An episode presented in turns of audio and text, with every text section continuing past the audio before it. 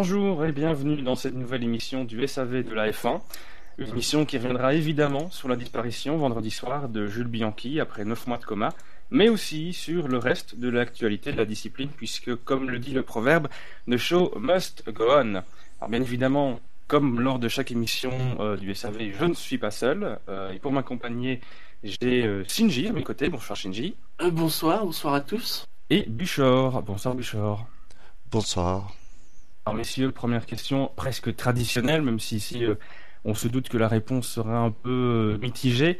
Euh, bien, comment allez-vous simplement depuis, euh, depuis hier en fait? C'est un gros morceau très difficile à avaler. Hmm, Une espèce de cauchemar réveillé. Voilà, ouais. Aussi. Est-ce que, vais pas demander si ça vous a surpris, mais euh, parce que, enfin, forcément depuis octobre, on s'attendait malgré tout à, recevoir des, mauvaises nouvelles. On savait bien que son état était quand même euh, plus que critique. Et puis il y a eu les, déclarations début de semaine de, son papa Philippe Bianchi, euh, qui finalement aujourd'hui prennent peut-être encore un, écho particulier. Est-ce que est-ce que ça vous a un peu surpris l'annonce du, du décès de Bianchi samedi matin? Oui, moi, Oh, oui, oui, quand même, oui. oui. C'est vrai que les nouvelles étaient pas super bonnes, tu l'as dit. euh. On, on espère toujours que ça va bien se finir, entre guillemets.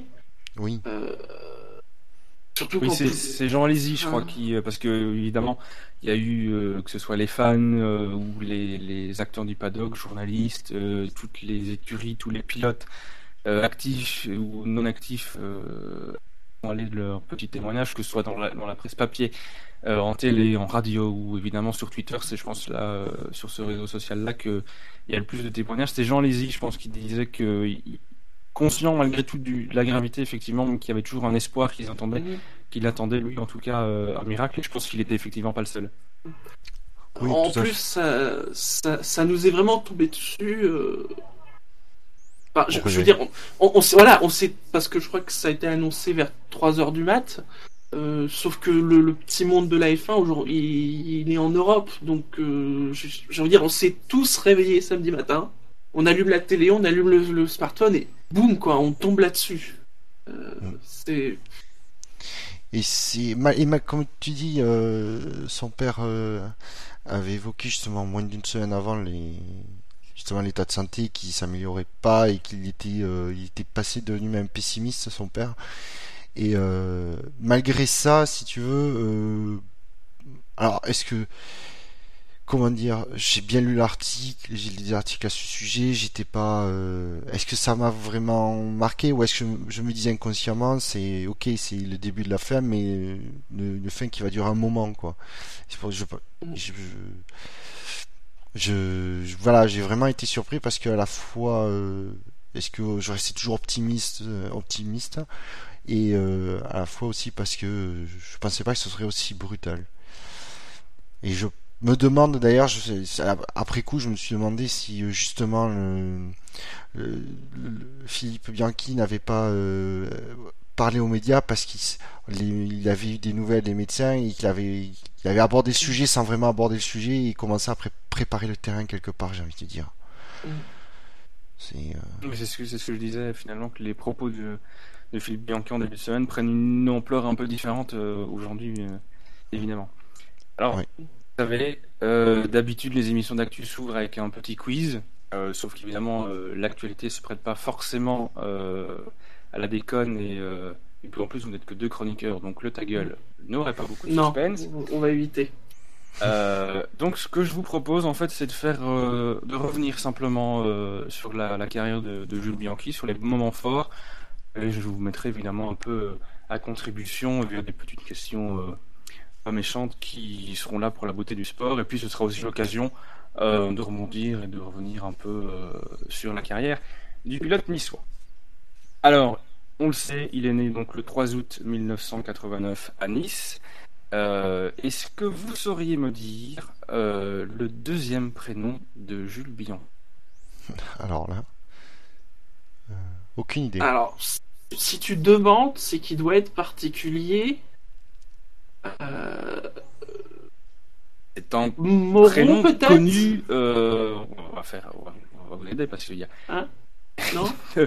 De sujets, euh, de points à aborder. C'est un nom qui est quand même connu dans la famille euh, Bianchi et dans la- le monde du sport auto. Moi j'aurais dit Moreau, c'est c'est son grand-père, il me semble, Moreau Bianchi. Ouais, c'est pas loin, pas loin. Ah, ah donc c'est. Ça serait Lucien? C'est ça, exactement. C'est Ah, le nom. donc c'est le Bianchi, c'est grand-oncle. Lucien. C'est ça, le grand D'accord. oncle. Donc Jules Lucien, André Bianchi. Bon, André, je Mm. voulais pas demander parce que ça, évidemment, euh, vous l'auriez pas euh, trouvé. Mm. Euh, donc Lucien Bianchi a un point commun avec euh, Jules, lequel? Sur le plan sportif. Ah, euh, d'accord. non, parce qu'il y a un autre point commun, j'espère que c'est pas celui-là, mais Ils ont tous les deux couru en F1, non? ils ont, C'est lié à leur carrière F1, oui. Ah, il y a leur carrière F1. ils ont été liés à Ferrari? Euh, c'est. Alors ça, j'en sais rien, mais c'est Non, sur bah- le terme. Enfin, c'est par rapport à un, à un résultat. Bah, ils ont tous les deux euh, fait au moins un top 10. Ils ont marqué des points à Monaco. C'est lié à Monaco, effectivement. On va, on va accorder la, la bonne réponse à Cindy. C'est là qu'ils ont tous les deux signé leur meilleur résultat de carrière. Lucien Ah. Bianchi, c'est en 1968 à Monaco. Il avait fait troisième à l'époque. Il a disputé le 19 Grand Prix. Euh, il est euh, décédé l'année suivante au Mans, euh, lors d'essais au Mans. C'est le, c'est, c'est l'autre point commun que j'évoquais malheureusement, c'est que ce n'est malheureusement pas le premier membre de la famille. Oui, c'est ça. Ouais, Et voilà, euh, que- sinon, il y a aussi, tant- on peut peut-être citer un autre point commun plus euh, joyeux. Celui-là, c'est, euh, je pense, ça donne une citation de Mauro Bianchi qui expliquait que Jules ressemblait finalement beaucoup à son grand-oncle Lucien. C'est-à-dire que c'était quelqu'un d'assez euh, timide, peut-être un peu renfermé, euh, discret dans la vie de tous les jours et qui, une fois derrière le volant, était totalement euh, différent. C'est vrai que quand on voyait Jules euh, lors d'interviews, ou moi pour l'avoir croisé dans, dans des paddocks, c'est quelqu'un qu'on imaginait mal, à l'image un peu de Charles Pig d'ailleurs aussi, qu'on imaginait mal être un, un pilote de, de haut niveau et un, entre guillemets un tueur, un pilote capable d'aller chercher le, le dernier carat euh, en qualif ou en course pour aller euh, gagner des, places, signer des, gros résultats et conduire ces voitures qui restent quand même euh, impressionnantes. Alors, Jules Bianchi a donc débuté en karting, ça c'est comme tous les, pilotes euh, en général en F1, et en plus ici, papa était propriétaire d'une piste du côté de Nice. En 2007, il a débuté en monoplace, il remporte le titre de championnat de France de Formule Renault, et il succède à un autre grand, enfin un grand pilote euh, français, lequel? Le point commun de ces deux pilotes, c'est qu'ils ont remporté la catégorie lors de leur première saison euh, en monoplace. Donc le champion Formule Renault 2.0 2006. Euh, Bianchi est champion 2007. Donc 2007. Non mais justement, Ouais. le l'autre. Non, non, il, il succède. Enfin, le champion est pas de 2006, c'est un autre Ah, pilote qui a euh, remporté la, la discipline euh, des années. Dès sa première année. euh, Ah, dès sa première participation, ouais. Alain Prost. Exactement, c'est Alain Ah. Prost qui lui aussi avait remporté euh, la Formule Renault, euh, le championnat de France de Formule Renault, pour sa première participation. En 2007, il participe aussi Bianchi à la Formule, à- au championnat d'Europe de la discipline, avant de passer euh, dans le giron euh, en F3 Euro Series, et là il passe dans le giron euh, ART, euh, qui a une place euh, particulière dans sa carrière, puisque euh, est co-managée par euh, Nicolas Todd, qui est le manager de, qui était le manager de Bianchi. Donc il fait deux saisons, euh, 2008 et 2009. Il est champion de la catégorie en 2009. Passe ensuite, c'est aussi cette année-là, en 2009, qu'il rejoint la Ferrari Driver Academy. C'est important aussi de le signaler. En 2010 et 2011, il fait deux saisons en GP2. Et il termine deux fois troisième, puisqu'en 2010, c'est Pastor Maldonado qui remporte le titre. Et en 2011, c'est un autre pilote français qui gagne le titre. Euh, lequel? Grosjean? Grosjean? Effectivement, c'est Romain Grosjean qui à l'époque était euh, chez Dams. En 2012, il passe, euh, bah, il reste au même niveau finalement, hein, sauf qu'il passe euh, en 3.5, euh, même niveau, n'en déplaise à certains décideurs de la FIA. Et cette saison-là, il fait deuxième derrière euh, Robin Frins, qui euh, avait fait à l'époque forte impression et dont on ne parle plus euh, beaucoup, qui a fortement disparu les radars. En 2012, il est aussi, il débute finalement sa carrière en Formule 1 puisqu'il est troisième pilote Force India. Euh, c'est aussi chez Force India qu'il devait, euh, qu'il aurait dû rouler en 2013. hein. On a eu, on se souvient de l'hiver euh, 2013 avec la saga Force India qui avait finalement rappelé ce titre et Bianchi qui avait remplacé un pilote Marussia en, faute, en défaut de paiement. Et donc il passera deux saisons en F1 avec Marussia, euh, dont le point d'orgue est évidemment le Grand Prix de Monaco euh, 2014. Mais à quelle position est-ce que Bianchi avait terminé, avait passé la ligne? Il y a une petite euh, subtilité. À Monaco, septième. Il avait une pénalité de temps qui l'a fait reculer d'une place. Alors effectivement, il a, il a reculé d'une position à cause d'une pénalité. Euh, il, il a donc passé la ligne huitième. en huitième position. Huitième, voilà. Voilà. Et Il marque les deux points. De la neuvième place qui ont rapporté évidemment beaucoup d'argent euh, à l'équipe. Oui. Finalement sans doute fort d'être là euh, aujourd'hui. Je crois que c'est John Boost qui a euh, ça, en début de saison qui a sans doute rappelé ici avec les, les événements de ce week-end. Est-ce qu'il y a vous un moment hormis hormis évidemment Monaco euh, qui vous a marqué Est-ce qu'il y a un moment où vous vous êtes dit parce qu'il y a eu ces dernières années finalement beaucoup de pilotes français euh. Il y a eu Romain Grosjean qui est toujours euh, sur les grilles, euh, Charles Pic, Jean-Éric Vergne, et puis Jules Bianchi qui est arrivé en petit dernier. Est-ce qu'il y a un moment où vous vous êtes dit celui-là, même parmi les pilotes français, il a peut-être quelque chose de différent, quelque chose de plus? Alors, un moment précis, euh, non, mais c'est qu'à un moment donné, on, euh, je suis parti de ceux qui ont réalisé qu'il mettait systématiquement une valise à son coéquipier. À Chilton, hein, ça, je... Ah, c'est- ouais, c'est ça. D'ailleurs, Chilton, je, je rebondis parce que d'ailleurs, il y a une, euh, justement, euh, hier, Chilton a fait, Mhm. il a fait une phrase, il est disant que euh, il était, euh, Il a gagné en Indy Lights. Ouais, non, mais justement, justement juste Mhm. avant, donc hier dans la journée, c'était avant même les qualifs, suite au décès de Jules, qu'il a dit, il a été syst- quasiment systématiquement devant moi, et les rares fois où j'arrivais à faire mieux, derrière, tout de suite, il se, il, il s'améliorait, il, me repassait, il refaisait mieux que moi de nouveau. Et euh, je trouvais très, très honnête de sa part de, de le dire, quoi. Mhm. Mais oui, c'est vraiment quand j'ai réalisé que ben, chaque systématiquement, en qualification, en course, Max, euh, il il était devant Max Chilton euh, de façon Il y avait même pas photo, quoi. Ouais, il n'y avait pas photo et c'était constant, quoi. C'était euh, c'était une horloge sur ce point-là. Hilton, il a fait, je pense, en 2012. de mémoire, il était euh, quatrième du championnat GP2. Et effectivement, il a gagné euh, en Indy Light euh, à Toronto, c'est bien, si j'ai pas de. Non. Euh, L'Iowa. Ah, l'Iowa, c'est ça. Parce que j'ai lu d'autres actus euh, euh, liées à l'Indy Light. Euh, et il a évidemment dédié sa victoire euh, à son ancien équipier. Euh, on, a, sou- on a beaucoup parlé aussi du fait que bah, en F1 ça fait 20 ans, 21 ans, ça dépend euh, où on compte, qu'on n'a plus eu fait face à ce genre de, de drame finalement. Euh, ce qui est finalement rare aussi en sport auto parce qu'entre temps Bah, on a eu euh, des disparitions dans, en Formule 2 on a eu Henri Surtees en 2009, on a eu euh, Dan Weldon euh, en Indy, en IndyCar, on a eu des décès euh, il y a deux ans aussi en GT au Mans. Est-ce que euh, vous pensez pas que peut-être la F1, euh, il y a eu effectivement beaucoup de progrès qui ont été faits depuis 94. Est-ce qu'il n'y avait pas une forme un peu de ces dernières années peut-être d'arrogance de la F1 par rapport au reste du monde de- du sport mécanique en se disant nous ça fait 20 ans. Un peu moins. Ah, Arrogance, je sais pas, parce que Oui, au, contraire, enfin, euh, depuis 20 ans, euh, enfin, le mot sécurité, c'est le maître mot. Quand il, quand il y a une modification réglementaire qui concerne la sécurité, euh, on parle souvent des unanimités des équipes et tout ça. Quand c'est la sécurité, il n'y a pas besoin. On l'impose. Point. C'est le, c'est le critère absolu et maximal. Donc je sais pas si on peut parler d'arrogance. Après, euh, je crois qu'on l'avait déjà évoqué, mais euh, il n'y a pas eu d'accident mortel, en tout cas pas direct. Pas oublier Maria de Villota, même si c'est pas direct, euh, quand même un peu lié à, ce qui lui est arrivé. Il y avait eu euh, le commissaire de piste, quand même, euh, qui avait été victime.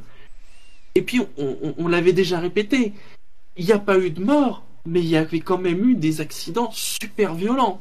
Oui, mais aux conséquences c'était bien. relativement minimes sur les grands prix. Voilà. De mémoire, le plus grave, ça reste Schumacher en 99. Parce qu'il y a aussi 2007, l'accident de, du Kubica en- au Canada, mais euh, je pense que Kubica, c'est très spectaculaire, mais Ouais. ouais, final. Euh, Massa aussi. Oui, Massa, Massa, pardon, ça avait été, ça avait été Massa. violent aussi. Ouais. Donc, euh, on, Moi, on était peut-être passé, voilà, juste euh, sous le radar, quoi. Ouais. Et puis, euh, si euh, c'est, alors je j'utiliserai pas le mot arrogance parce que c'est pour, c'est, ouais, honnêtement, je pense pas que ce soit le, bon qualificatif. Je pense que c'est plus, euh, comment dire, re- se, re- se laisser reposer sur ses lauriers. C'est, euh, ça se passe bien. On voit, justement, il y a eu des accidents violents, mais qui ont, euh, qui ont, qui ont pas été euh, mortels. Donc, on a- on a- la sécurité est bonne, tout ça. Mais à un moment donné, c'est euh, et puis là, je, je, je vais pointer du doigt, c'est la FIA carrément que j'accuse euh, de dire. C'est bien niveau technique. Je pense qu'au niveau technique, les voitures euh, sont à un bon équilibre entre euh, ce qu'on connaît de la F1 et euh, l'aspect sécurité. C'est-à-dire qu'au-delà, il faudrait euh, modifier vraiment de façon assez radicale ce à quoi ressemble une F1. Par exemple, mettre une, la fermer le, cockpit ou carrément mettre des, des protections de la carrosserie autour des roues pour éviter les effets d'engrenage. Donc, je pense que si on pourrait faire plus, mais euh, on passerait du moment à ce moment-là, on, on transformerait vraiment ce à quoi ressemble une F1, je pense. Donc d'un point de vue sé- sécurité, les, conceptions des voitures ont, ont énormément évolué et comme on le dit, après bon, on n'est jamais à l'abri d'un risque d'un petit truc, mais ils sont quand même globalement très, assez sûrs. Euh, non, après ce qui, c'est là où j'accuse la FIA, c'est et que et que Prost d'ailleurs accuse, continue d'accuser, et je trouve à juste titre, c'est que la FIA ne se remet jamais en cause. Elle ne se remet pas en Mhm. cause. Elle ne remet pas en, en cause le fait que, en fait, il n'y a aucune procédure précise pour l'intervention de la voiture de sécurité, tout ça. Et comme ils l'ont démontré, c'est pas l'introduction de la voiture de la euh, vir- de la voiture de sécuri- sécurité virtuelle dont on a vu finalement à Silverstone pour, pour la première fois où elle a été, où on a vu des voitures rouler très vite pour les conditions, j'ai trouvé. Et euh, parce qu'en fait, que ça, sont- elle, elle roulait à, des, à un rythme, euh, c'est même pas, c'est même pas vite tout le temps. C'est que c'est aléatoire, c'est au Pierre Ouais. ralentissait, Pierre allait très vite, Pierre ralentissait. J'ai presque envie de dire, c'est pire. c'est voilà, c'est pire parce qu'en fait, c'est juste un temps autour, j'ai l'impression. Je, je. Oui, c'est un ça, temps un autour temps qu'elle doit respecter. Donc euh, le pilote il peut rouler à 50 sur euh, les trois quarts du circuit et sur le dernier quart rouler à fond, y compris là où il y a le- les, les- les commissaires et les, les véhicules, et les interventions qui se font. Et mais il sera dans la, il sera, il respectera la règle du, du, vir- du virtual safety car. Donc c'est une ineptie mais monumentale et ça ne règle absolument pas du tout le problème. C'est euh, Et sou- souvenez-vous que plus que le rapport d'enquête par rapport à l'accident de Bianchi, euh, il pointait ça a- comme problème. non mais non, oui, enfin il pointait, En plus- j'ai envie de dire, on aurait aimé quelque chose de beaucoup plus développé. Déjà, bon, euh, il y avait des choses qui avaient été soutenues, bon, qui avaient été plus ou moins mal prises. Euh, à quand un, ra- vraiment un rapport d'enquête complet pour savoir ce qui se passe? Oui. Quand on voit que pour Mariette Villota, euh, là, on a appris quoi? Il y a un mois, un mois et demi, il y a eu un rapport d'enquête vraiment détaillé, indépendant. Mais nous, on n'a pas eu juste la, la- ils ont pas juste publié en fait une, un résumé du rapport? Le, apparemment, Oui, c'est un gros oui. rapport qu'ils avaient, mais c'est juste qu'ils l'ont pas rendu, ils l'ont pas rendu public, la FIA. Bah, il me semble que c'est un, un résumé avec, euh, on va dire, des préconisations. Il y a des préconisations, mais ce qui est énorme, c'est que les préconisations, moi j'avais lu les préconisations, il y a, je me souviens, il y avait 9 ou 10 points euh, qui, qui, qui mettaient en fait, c'est ça le rapport, il disait c'est il n'y a pas un vrai responsable, un point responsable dans le, c'est une accumulation de choses. Et euh, il pointait. Alors oui, est-ce que Jules Bianchi roulait peut-être trop vite sous la pluie? Mais ça, tout le monde l'a dit, on est d'accord. Mais tous les pilotes le font. Et parce qu'il y a une contrainte de performance et de pas perdre par rapport aux, aux compétiteurs adverses. Donc ils sont quand il y a double drapeau jaune, ils ralentissent pas tant que ça, mais on dit, on le sait, c'est un fait. Euh, mais il y avait plusieurs choses, et notamment le rapport disait qu'il y avait un manque de clarté sur l'intervention de la safety car au niveau des procédures. Et du, et- mais ça, la FIA, c'est-à-dire un rapport qu'on leur a fait avec des gens indépendants, euh, j'ai trouvé le panel juste tout ça, la FIA s'est assis royalement dessus, et elle, tout ce qu'elle a retenu, c'est Jules roulait trop vite. Point barre. Mm. Super. Et puis La on fera FIA gaffe sur les horaires. Ouais, bah, c'est bien. Peut- ouais, ouais, et puis on sent que quand ils disent ça, on fera gaffe sur les horaires, c'est euh, si euh, ça nous arrange et si euh, les- les détenteurs des droits ne... est bien d'accord. Mm. Donc c'est euh, c'est ça moi c'est c'est la FIA que je trouve euh, complaisante dans son qui se complaît dans son euh, dans son atti- dans- dans- en disant oui on fait tout pour la sécurité tout ça. Elle impose aux autres de faire de la sécurité. Elle ne sait, elle ne sait- par contre elle ne sait pas se regarder dans un miroir et de dire il faut peut-être que je fasse des efforts de mon côté. Vous pensez, enfin, Et je pense que c'est le maillon faible a- actuellement de la sécurité.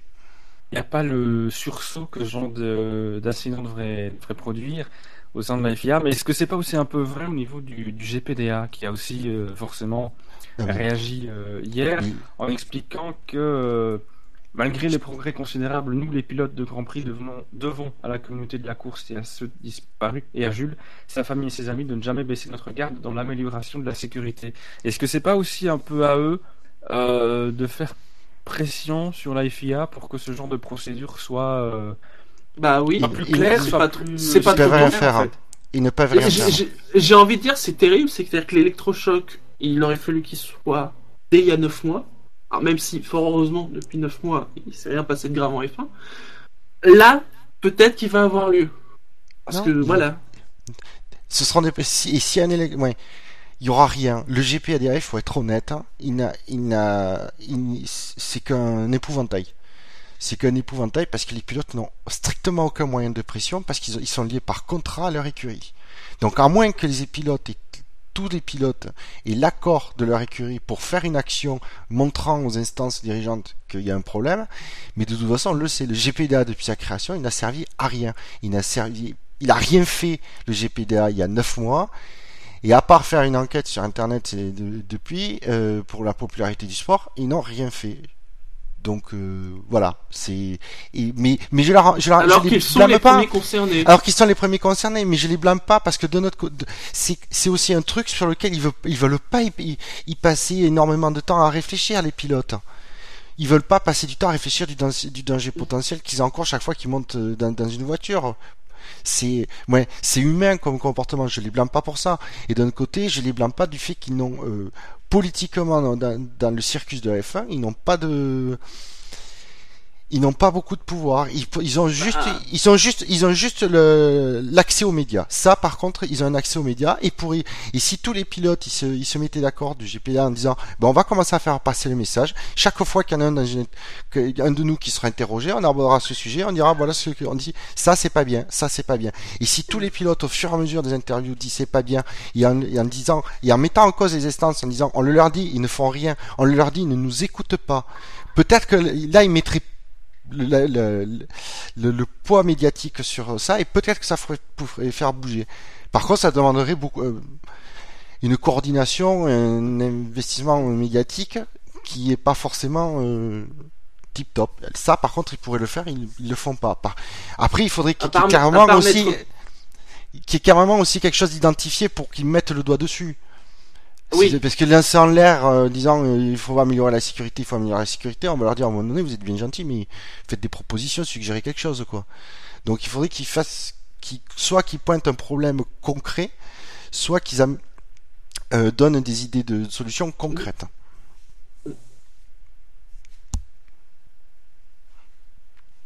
Bien. Euh, ben, je vous propose de boucler euh, ce chapitre euh, Jules Bianchi, à moins que vous ayez des choses euh, à rajouter. Juste dire que ce qui est terrible, c'est que par- parfois on, dit on ne sait pas ce qui se serait passé. Et, et là, on sait ce qui se serait passé. Et ce qui est terrible, c'est que s'il n'avait pas eu son accident, je pense qu'en fait, on ferait cette émission cette semaine, on parlerait de Jules Bianchi. Parce qu'on faut rappeler que normalement, cette année, il aurait dû rouler chez Sauber. Clairement, Oui, apparemment, il avait signé chez Sauber d'ailleurs lors du Grand Prix du Japon. On sait d'ailleurs que le fait qu'il ait son accident est en partie euh, cause du pataquès qu'on a eu en début de saison, puisque il a apparemment donc il y avait eu un deal avec Ferrari, Sauber récupérait euh, Bianchi, il filait Gutiérrez avec ses sponsors, ce qui s'est fait. Euh, et ils avaient une réduction euh, bah, sur la, tout ce qui est dette euh, par rapport au moteur. Et donc c'est pas à cause de l'accident que malheureusement bah on a eu je ne sais combien de contrats euh, pour les bacs et Sauber. Et c'est terrible parce que comme j'ai dit, s'il n'avait pas eu cet accident, on parlerait de Jules Bianchi cette semaine. Parce que pour remplacer pour remplacer Kimi Raikkonen, enfin je veux dire, euh, on sait très sera- bien. Et, Il sera et de hein. Montez et, et Montezemolo d'ailleurs l'a dit, il a dit le, le- ce qui était prévu, c'était que Bianchi euh, remplace Raikkonen. Alors peut-être qu'on serait, en- on se serait dit, euh, oui, est-ce que c'est pas trop tôt, est-ce qu'il doit pas rester encore une année? Mais Et ça aurait dépendu de ses résultats au long de la Sauber. Oui, voilà. En plus, n'est pas une mauvaise voiture. voilà, donc c'est Euh, terrible parce que oui, pe- peut-être que peut-être qu'il aurait été pilote Ferrari en 2016 quoi. Mm. Et c'était vers ce à quoi il se destinait. Oui, puisqu'il est effectivement euh, membre de la Ferrari Driver Academy depuis, euh, depuis 2009 et finalement c'est le seul euh, membre, même s'il y a d'autres pilotes qu'on voyait euh, d'abord qui étaient déjà en Formule 1 Mm. et à qui on pouvait prédire un avenir euh, en rouge en fait. Oui. Il avait déjà, il avait encore effectué des essais l'an dernier, c'était à Silverstone. Et nul doute qu'il en aurait fait encore cette année avec Ferrari. Oui, effectivement, puisque cette année c'est d'autres pilotes de la filière qui le font. Euh, effectivement, il l'aurait sûrement fait et euh, Ah ben, les surtout, retours- surtout si Ferrari envisageait de, la, de lui donner un baquet des titulaires en 2016, c'est sûr que c'est lui qui aurait fait beaucoup d'essais euh, privés en 2015. Et oui, je pense que s'il euh, enfin, le- remplacement de Raikkonen ne se serait pas posé de la façon qu'il se pose aujourd'hui, je pense. Oui. Et en plus, alors j'ai envie de dire, c'est, ouais. Il y a aussi, il y a les deux, deux aspects, c'est que forcément c'est, un gâchis énorme pour Jules, bien sûr. Mais c'est aussi, j'ai envie de dire, c'est quand même aussi dommage pour Ferrari qui activait sa filière de, de ce- ce- cette fameuse Oui. Drivers Academy et qui Alors, le premier années, pilote, à, le premier pilote à, à en sortir, arriver pour potentiellement, qui avait le potentiel, qui jusque-là a démontré le potentiel qu'il pouvait éventuellement avoir, être titulaire chez à la Scuderia.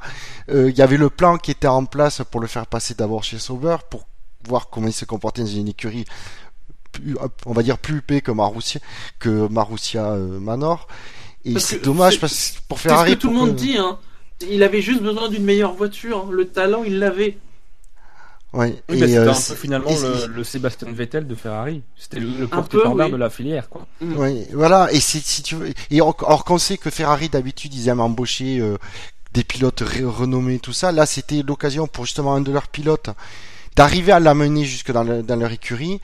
Euh, c'est c'est c'est ga- c'est c'est dommage aussi pour Ferrari qui aurait pu montrer qu'elle sait s'occuper des pilotes et d'arriver et que ça va faire aussi le bon choix et pour une fois concurrencer aussi euh, Red Bull de ce point de vue là parce qu'on parle toujours de la filière Red Bull et c'est un peu la seule filière dont on parle actuellement euh, en F1. Enfin, c'est la seule filière qui amène euh, des pilotes euh, de manière régulière, Voilà. enfin, finalement. Et c'est la seule qui a euh, des pilotes qui ont gagné des courses.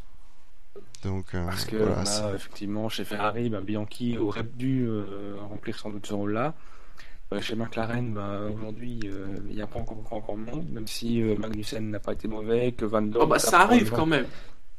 Que Van Dorn tape probablement au port, on, on y reviendra un peu plus tard. Mm. Mais voilà, c'est sûr que euh, ah, c'est euh, une carrière qui s'arrête avant d'avoir véritablement décollé en fait. Mm. Et voilà, il y avait les résultats étaient déjà bons et il y avait ben, toute une carrière relativement sans doute très prometteuse euh, encore à venir. Oui. Alors, pour clôturer, euh, on va quand même vous rappeler, puisque l'info a circulé euh, sur Twitter, donc a priori les fans sont euh, les bienvenus. Euh, les funérailles de Jules auront lieu le 21 juillet, donc mardi, Mardi. à 10h du matin à la cathédrale Sainte Réparate euh, à Nice. Voilà, ça c'est passé sur euh, les réseaux sociaux en disant que si vous vouliez euh, dire au revoir à Jules, bah, ça se ferait euh, à ce moment-là, jeudi, euh, mardi, pardon, 21 juillet, à 10h du matin. Et, et une grosse pensée, parce que j'ai leur prénom quand même, bah, ses deux parents, Christine et Philippe, et il avait une sœur et un frère, Mélanie et Tom. Voilà. Ouais, et puis à tous ses proches aussi, de manière plus large aussi, et à ses amis. Mm. On a reçu, euh, on, va, on va rester encore un petit peu sur avec euh, Mm. Jules Bianchi. Euh, on a reçu un mail d'un auditeur du, du SAV, Mm. Vincent, Il y a eu l'occasion de, bah, de rencontrer Jules Bianchi. En fait, c'était en décembre 2011, euh, lors des ERDF Masters Card euh, à Bercy. Donc, Bianchi n'était pas encore en Formule 1, mais Romain Grosjean, Charles Pic et Vergne étaient déjà annoncés euh, dans la catégorie Rennes, chacun dans leurs équipes actives. Euh, Grosjean chez Lotus, euh, Pic chez Marussia et Vergne évidemment chez Toro Rosso. Euh, donc ça c'est pour le contexte et Vincent nous explique que euh, là où certains pilotes euh, étaient confinés dans un coin du paddock avec leurs proches et donc inaccessibles aux fans, Jules et Jean-Éric, ainsi que d'autres pilotes français comme Montagnier et Sarrazin, étaient restés à proximité de leur carte afin de peaufiner quelques réglages de dernière minute. Et après un rapide cliché avec Gève, Jules s'était montré disponible et d'une grande gentillesse en prenant tour à tour la pause avec Mathieu, donc un ami euh, de Vincent qui s'était rendu à l'événement avec lui, et moi-même, Vincent. De ces brefs instants, le Niçois transpirait déjà l'humilité et la douceur, entouré de ses proches, notamment son père Philippe, et arborant les couleurs de la Ferrari Driver Academy. Jules affichait son bonheur d'être présent, ainsi qu'un grand sourire communicatif. Ce sourire nous a hélas quitté cette nuit. Au revoir Jules, dans nos cœurs à jamais. Une belle façon, je pense, de clôturer ce chapitre euh, Jules Bianchi, même si son ombre va encore planer un petit peu sur euh, cette émission, puisque effectivement, on va parler désormais euh, eh bien, des transferts avec Ferrari Mhm. et ce baquet, comme Shinji l'a dit, qui aurait sans doute été attribué à Jules et qui aujourd'hui eh bien, pourrait revenir finalement à Valtteri Bottas. En tout cas, c'est l'info qui a circulé en début de semaine euh, via la Corriere dello Sport. Hein, euh, Parle d'un accord. que le deal avait été signé. Alors, ça a été démenti évi- évidemment des, des deux côtés. Ouais. Est-ce que pour vous, c'est quand même pas un signe annonciateur que Bottas chez Ferrari, ça va quand même bien finir par se faire?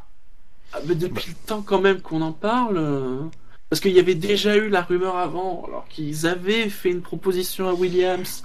Euh, Parce que c'est une question de gros sous. hein, euh, autour de Pas vu 4 ou souvent, 5 en millions, parce qu'il faut, en fait, il faut racheter la dernière année de contrat à Bottas, que Williams aurait dit non, pas à ce prix-là. Ils n'ont pas dit que c'était vrai, mais euh, voilà, c'est la rumeur qui était sortie.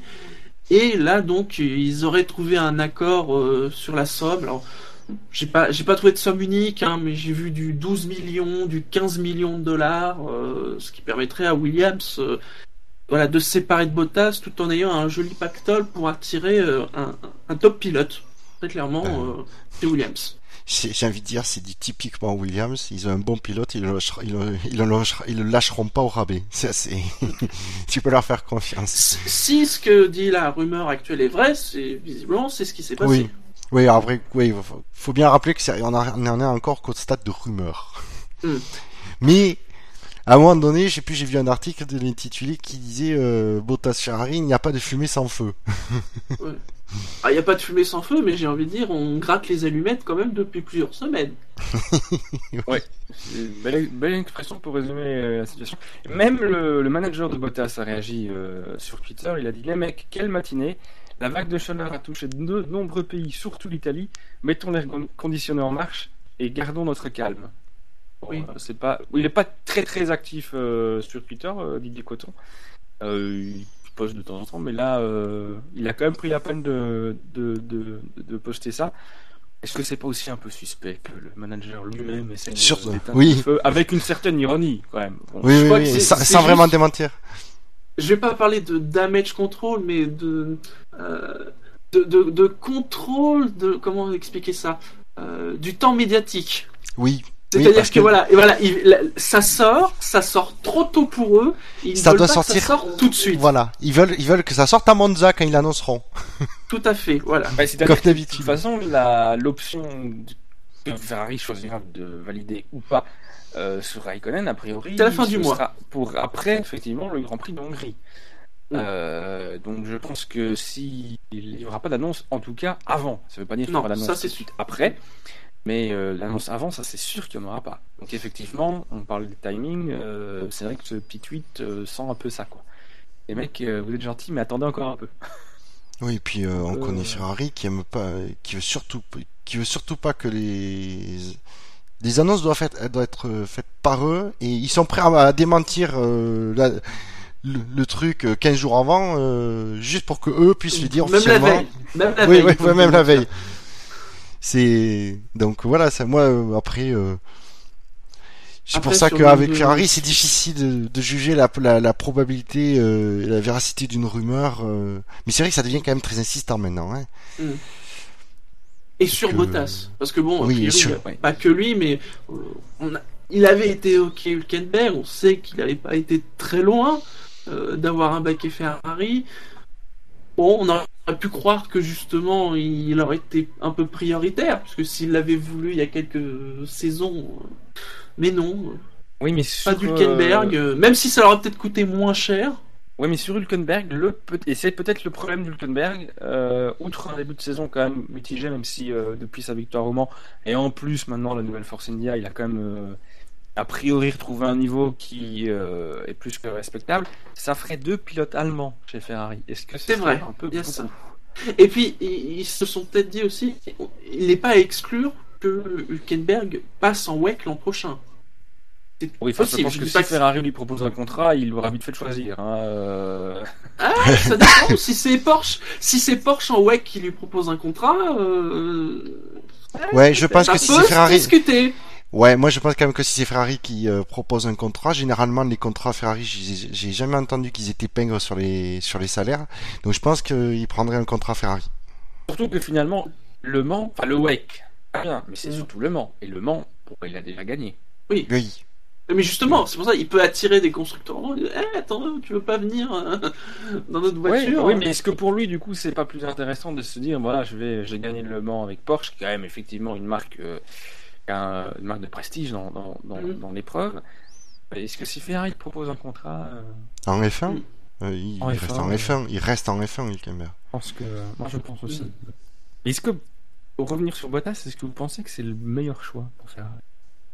Bah, par rapport au profil qu'il cherche, euh, bah justement, à part lui ou Hülkenberg, euh, euh, pourrait y avoir Button, il est trop vieux. Trop vieux. ouais. euh, Euh, Il y a un certain nombre de pilotes dont ils ne veulent plus. Grosjean, il a un certain passif. Grosjean, je pense qu'ils sont plus incertains sur ses qualités. Oui, je- voilà, je Voilà. pense que ouais, avec le, le problème, c'est ça avec les, voitures cette année de l'année dernière, il a pas réussi à vraiment montrer euh, tout ce qu'il peut faire Grosjean et euh, je pense que c'est du coup il y a une il y a un point il y a encore une incertitude euh, justement sur ce point-là. Même s'il a Ferrari- montré que quand une voiture est efficace, euh, il Ah peut oui, faire ça, un par truc contre, bien. Mais Oui. voilà, il y a peut-être Ouais. plus d'incertitude, tu vois. Ouais, t'as dit que Euh, Bottas c'est oui, quand même le, euh, petit- le depuis côté deux peut-être un peu ronchon aussi euh, de Grosjean. Ah oui, Non, mais c'est des Italiens après chez Ferrari donc euh, Ouais, mais ils ont eu Alonso, ils en ont peut-être pas vu un deuxième. Ah, mais même si on peut pas nier non plus que chez Williams, euh, Massa, euh, il se défend bien, mais plus que bien, même face à. Bottas. oui. Mais je pense aussi que c'est ça, c'est que Ferrari l'avantage c'est que Ferrari ils connaissent Massa. Ils connaissent vraiment sa valeur chez Ferrari. Oui, Et donc, il voit, il voit un Massa qui est très performant chez Williams, et il voit qu'à côté, eh ben, son coéquipier, bizarrement, il est au même niveau, si ce n'est pas un poil mieux. Et donc, ils se disent, voilà, euh, on, a, on a Massa en forme et son coéquipier est de valeur, sauf que son coéquipier, il est bien plus jeune. Et que, euh, il fait pas, il- voilà, il est, il fait, on en entend, on n'entend jamais de lui parler en négatif dans les médias de Bottas, donc, euh, ça, c'est un Bottas, truc qui plaît à ni, Ferrari. ni trop jeune, ni trop vieux. Il a Ouais. l'expérience qu'il faut. Il est pile dans le, dans le profil recherché Il est, Ferrari. voilà, il, il est pile dans le profil, voilà. Et il est performant. Est-ce qu'il serait pas plutôt dans un profil, je vais être peut-être un peu méchant, mais de bon numéro 2 par rapport à C'est Vettel possible. Franchement, c'est possible. C'est possible. C'est pas impossible. Parce que Donne- Vettel, il est pas, il est pas là pour rester 2-3 ans. Donc on- là, on est dans une construction justement euh, d'une Sur le long terme. sur 3, 4, 5 ans. Ouais, ouais.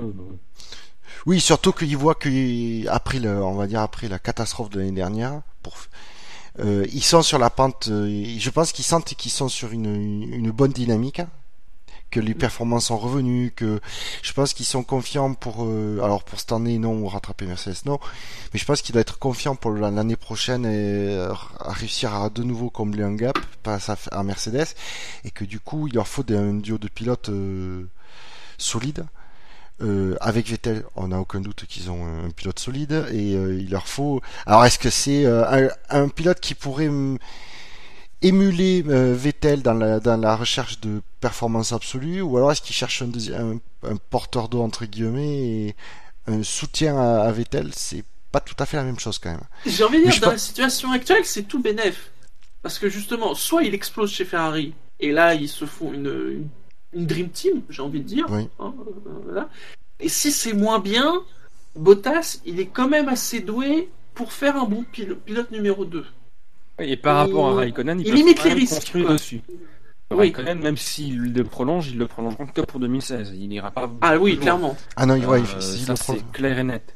Euh, donc à, finalement, peut-être même à, à performance égale entre Bottas et Raikkonen, ben, il y a la possibilité de effectivement construire cette, euh, cette Dream Team d'une façon Ah, sur le long terme, il n'y a pas photo. avec hein. Bottas euh, Alors, par contre, je rôle pas forcément de numéro 2, mais même si ça reste une option, enfin euh, voilà, on va pas, pas forcément euh, cloîtrer Bottas là-dedans, mais peu importe le rôle, finalement, ils pourront, euh, ils auront cette stabilité-là aussi. Quoi. Oui, et j'ai envie de dire, euh, malgré le fait que j'adore Raikkonen et que je, je pense que c'est un, excellent pilote, si euh, euh, vu, je pense, l'orientation euh, justement à moyen terme de construction de, de l'écurie qu'ils veulent faire, il faut qu'ils prennent Bottas tout de suite. hein. J'ai envie de dire, il faut même pas qu'ils prolongent Avant de se faire Ferrari. piquer. euh, non, avant de se le faire appliquer. Au risque. S'ils peuvent le faire signer cette année pour 2016, euh, pour, moi- pour moi, il faut qu'ils le fassent. je vois pas par. Ou. ou... À part rester rien. chez Williams. Non, mais oui, ouais, mais tu le me problème, diras, on c'est ce qu'il qui va rester. passer, mais- Non, mais du coup, Bottas, il va pas prendre de risque. Il resterait chez Williams cette année, mais euh, Mm. dans un an, tu sais pas quelle écurie pourrait le faire signer pour 2017. Et C'est vrai que euh, il y aura- il euh, mettre- priori, il y aura a priori un baquet McLaren l'an prochain. Donc, euh, ouais, donc voilà, et puis McLaren, ils vont pas rester au fond du trou. Euh, un pour- mais il y a Magnussen Ah, il y a qui est en attente chez. Oui. Oui. Voilà, il y a Magnussen, il y a Van qui sont en attente chez euh, dans les Donc, girons euh, McLaren. oui, donc, Oui, mais euh, vous savez bien, il y a déjà eu des cas où comme ça où il y avait des gens qui étaient attendus et puis finalement c'est un autre larron Oui, qui arrive jamais dans le baquet. Euh, Mm. En tout cas, chez Ferrari, ce ne sera pas Max Verstappen. Non. Euh, Non. Il avait été cité, mais enfin, effectivement, ça paraissait complètement. Et puis de euh, toute façon, Helmut Marco, il a dit euh, niet. il a oui, un bah, je contrat. pense que là, le contrat est très cloisonné, comme pour Verstappen, euh, c'est comme Ricardo, pour Ricardo. Ouais. hein, qui avait aussi été. euh, Voilà, alors. euh, euh, Pour- Pardon, pour revenir sur Ricardo, dans les, dans les interviews que j'ai vues, on- si tu lisais entre les lignes, tu dis, tu, Ricardo, tu disais, oui, si tu traduis, tu fais, oui, j'aimerais bien être chez Ferrari, mais j'ai un contrat qui m'empêche d'y aller, mais ce serait bien que j'aille chez Ferrari. Ah, ce qui finalement Au rejoint risque- ce qu'on disait avec. euh, Au risque de le payer, parce que on sait, on ne sait pas aujourd'hui quel sera l'avenir de Red Bull. oui, après, rien n'empêche que Red Bull, de, dans un an ou deux, peut tout Si Red exploser. Bull n'est- voilà, si Red Bull explose, et, euh, on sait jamais ce qui peut se passer. Mais je trouve qu'ils ont. Euh, on, on- on fait une petite parenthèse sur le, le- le sujet euh, transfert, mais je trouve qu'ils ont un peu adouci leur discours, moi, chez Red Bull. Euh, Christian Horner a quand même déclaré euh, que voilà, effectivement, euh, Renault est en retard, que ça prendrait du temps pour revenir là où ils veulent être, et que voilà, Red Bull faisant une espèce de forme de mea culpa très discret et peut-être subtil, il expliquait que voilà, la patience ne faisait pas partie Ouais. des qualités de l'équipe et que en gros, il, a- il devait apprendre ça aussi. Ouais, j'ai quand même l'impression que depuis l'Autriche, où ils sont quand même bien fait taper dessus euh, par tout le monde, hein, euh, globalement les médias euh, Je sens qu'il y a un... évidemment, je- mais anglais aussi, leur sont quand même bien tombés dessus. Et Je- j'ai ouais. l'impression qu'ils Je me demande si à un moment donné, il y a même pas, euh, je parce que quand même vu la sortie de, notamment de Matesic dans les médias, mais euh, d'Horner et de Helmut Marko avant, qui avait bien préparé le terrain. Je pense qu'à un moment donné, je me demande si c'est même pas Carlos Ghosn qui a dû appeler Matesic en lui disant, oh, vous allez calmer vos gars, hein. Oh, c'est possible. ouais. Parce que Après, c'est peut-être c'est peut-être jusqu'à la prochaine explosion de moteur. hein. C'est pour ça que ça s'est calmé. oui, Ouais, peut-être aussi. Ça, voir. l'avenir nous le dira. Oui. Euh, nous permet de revenir Oui. à nos transferts. Avec euh, bon on parlait de Romain Grosjean euh, tout à l'heure. On va parler de son équipe de Lotus et peut-être de son baquet puisque euh, ben, il le cède déjà lors des essais libres 1 régulièrement pour son plus grand plaisir.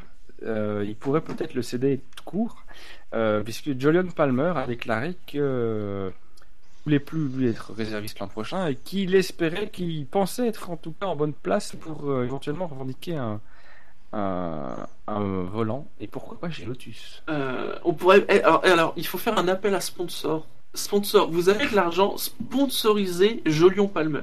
Comme ça, s'il doit prendre un baquet chez Lotus, qu'il ne prenne prend un- pas celui de Grosjean, Gros- qu'il prenne Oui. l'autre. D'un côté, d'un euh, côté, s'ils ont euh, je, Lotus, vu la situation apparemment dans ils sont, je pense que s'ils ont deux pilotes qui amènent de gros financements euh, grâce aux sponsors, ils prendront les deux. Ils prendront pas oui. un des deux. Donc dans tous les cas, je pense que à un moment donné, euh, Grosjean, il va falloir vraiment qu'il trouve une autre écurie pour courir. Et j'ai envie de dire, ne ce serait-ce serait que pour les performances, il faut... Est-ce que ce serait pas aussi conditionné par le possible rachat de Renault? Est-ce que si Renault rachète Lotus, Ah, ça euh, Ah, ça, Ah, cote de alors- va montrer en flèche Ah, pas? là, je, alors je te le dis tout de suite, si, si comme les rumeurs le disent depuis un moment, le Renault rachète euh, Lotus et que dans la, dans la direction d'écurie, tu as notamment Alain Prost, qui serait là un peu comme Loda chez Mercedes, euh, président non, ex- euh, non, non exécutif, Mhm. Donc il serait là vraiment en tant que conseiller sans vraiment faire de la gestion au jour le jour, je te garantis que la cote de, de Grosjean, elle explose, mais littéralement. Parce que je pense que le projet les Renault, critiques que Grosjean a pu faire euh, l'an dernier Les sur cri- ce foutu moteur. Oui, mais c'était justifié. Là, oui, c'était. mais je veux dire, attends, les critiques, tiens, faut, faut se rappeler quand même que les premières critiques qu'il a fait, elles étaient en fin d'année, Oui, et que j'ai il trouvé qu'il avait, il s'était retenu extrêmement longtemps, quoi. Et puis à un moment donné, euh, bah, le Renault là, eux-mêmes ont admis quand ils avaient raté euh, le moteur. Enfin, je dis raté. c'est justifié, il n'y avait pas que le moteur quand même. Ouais, non, ouais, Il avait- Ils ont balancé sur le moteur, mais il n'y avait pas que le moteur qui était Ouais, il y avait- dans la Lotus.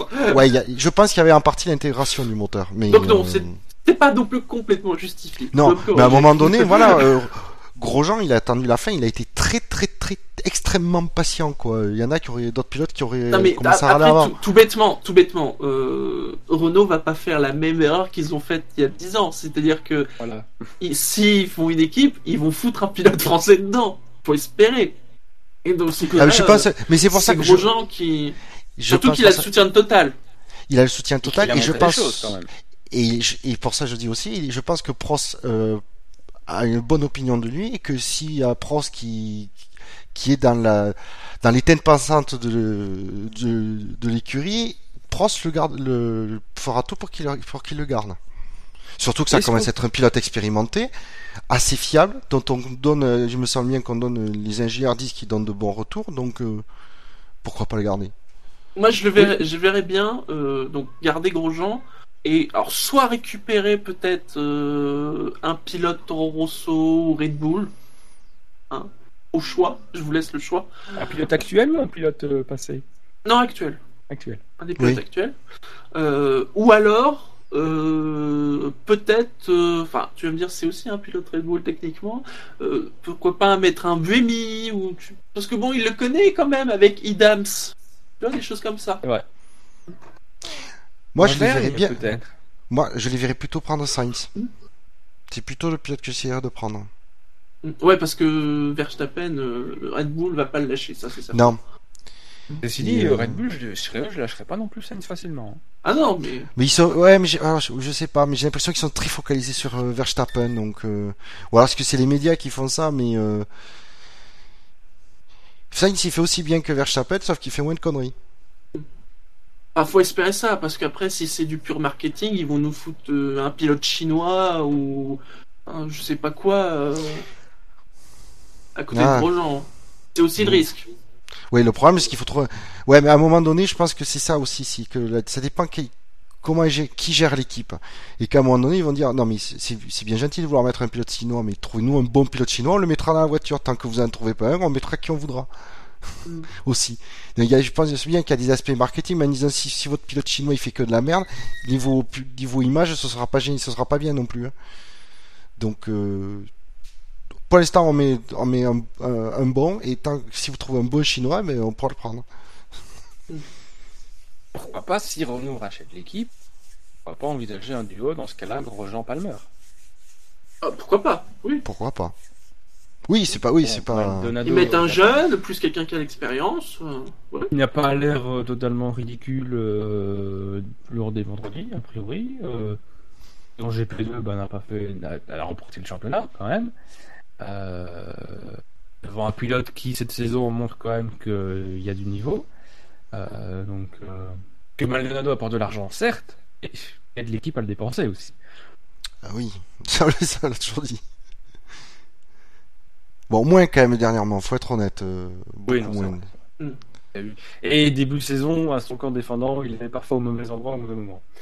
Oui, et puis la mécanique, elle a, lâché plus d'une fois. Ouais. C'est difficile de juger Maldonado quand même sur ce, sur ce, début, sur ce début de saison. Hein. Mm. C'est... Et je, je sais plus lors de quelle émission euh, l'équipe le comparait un peu euh, à Montoya, c'est-à-dire qu'il peut euh, nous sortir euh, une perf euh, impressionnante. Il a fait, euh, je me demande s'il l'a pas fait les deux dernières années en fait.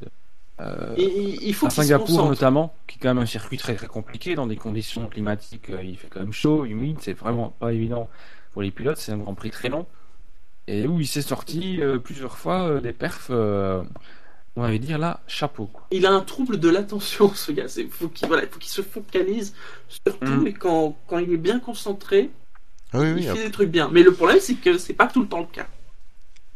Je veux dire, et sans, il est quand même pas arrivé en F1 par hasard, Maldonado. Ça reste quand même un Non, bon pilote, non. mais il a, il a, il a le niveau pour être en Formule 1. Ça, C'est un vainqueur de ça, Grand Prix, quoi qu'on en dise. quoi qu'on en dise, c'est un mec, contre et Grosjean, lui n'a jamais gagné Grand Prix. Alors certes, Mm. c'est à la faveur des, des circonstances, mais au moins Maldonado Mais il était là, gagné il, et le a fait les- Voilà. Et il a su la saisir et elle n'était pas évidente à saisir. hein. Non, bah non. Euh, Il y avait, euh, parce que Williams savait plus gagner depuis longtemps. euh, il partait devant. euh, voilà. euh, Et il est toujours le dernier vainqueur chez Williams. Malgré le renouveau de Williams, que, ben oui, mais pour l'instant. Enfin, le renouveau, c'est pas faux au niveau des stratégies. Mais euh, Ouais, voilà. mais bon. je pense que vous êtes largement. chaque, ch- chaque département l'un après l'autre. Là, il y a le, châssis, le euh. châssis, le moteur, ça va. S'ils sont, ils ont eu le renouveau. Les départements stratégie, ils sont en cours. Ouais. Le, châssis, je pense qu'ils peuvent encore progresser un peu aussi. mais- Ouais. Ouais. Mais écoute, écoute, s'ils maintiennent ça sur les années à venir, Williams, moi déjà, je dis tr- très bien. Et C'est pour ça, avec 15 millions, euh, on va essayer d'attirer. Ils peuvent refaire. Un bon pilote. qui- pour boucler un peu la boucle, qui pourrait faire la bonne. Et que si Bottas s'en va, on cite Hülkenberg pour revenir chez Williams. Ah, je pense que si Williams lui pro, déjà, je trouverais pas ça. Euh, je trouve Hülkenberg chez Williams, je trouve que ça sonne pas trop mal. Et euh, je pense que Hülkenberg il refuse pas. J'ai aussi vu Nasser euh, Williams. Un Ah, c'est vrai retour qu'il était troisième pilote. Il était troisième pilote. Euh, Ouais, c'est Et vrai qu'il il n'est pas un peu inconstant, là, Si. Mais je pense, je pense même que tout simplement, il vise plus haut Williams pour l'instant. Et Ah oui, ouais, le problème. Et Euh, que, et que quitte à mettre un jeune, ce sera plutôt pour remplacer Massa. Donc, pour l'instant, il leur faut peut-être plus quelqu'un, euh, on va dire, d'âge moyen avec une bonne expérience. Ouais. Et comme tu dis, Nasser, il y a quand même un constant. Je veux dire, faut dire qu'il arrive de temps en temps à se faire taper par Ericsson. Oui. Donc on a souvent dit quand même qu'il avait apparemment pas. C'était compliqué, Bah, Ericsson. Ouais, Ericsson qui a pas la meilleure réputation du paddock. hein. Non. En même temps, quand tu passes par En quelqu'un, parle- c'est compliqué d'avoir une bonne réputation. Ouais, d'un Ah, autre côté, euh, s'est quand même. en avait une bonne chez Marussia. Et p- sans que, Mach- sans que Chilton ait une mauvaise réputation non plus. Forcément. Ouais, Parce bah, que- il, ouais, Chilton avait une meilleure réputation qu'Ericsson. Oui, voilà. Non, mais c'est pas parce que euh, il y a un pilote qui domine l'autre que celui qui s'est dominé est considéré comme nul. Là, c'est les... voilà, c'est ça. Tandis que j'adore Kobayashi, mais euh, il a pas été- jamais été considéré comme un ultra top euh, pilote, euh, sinon il aurait pas fini chez Caterham.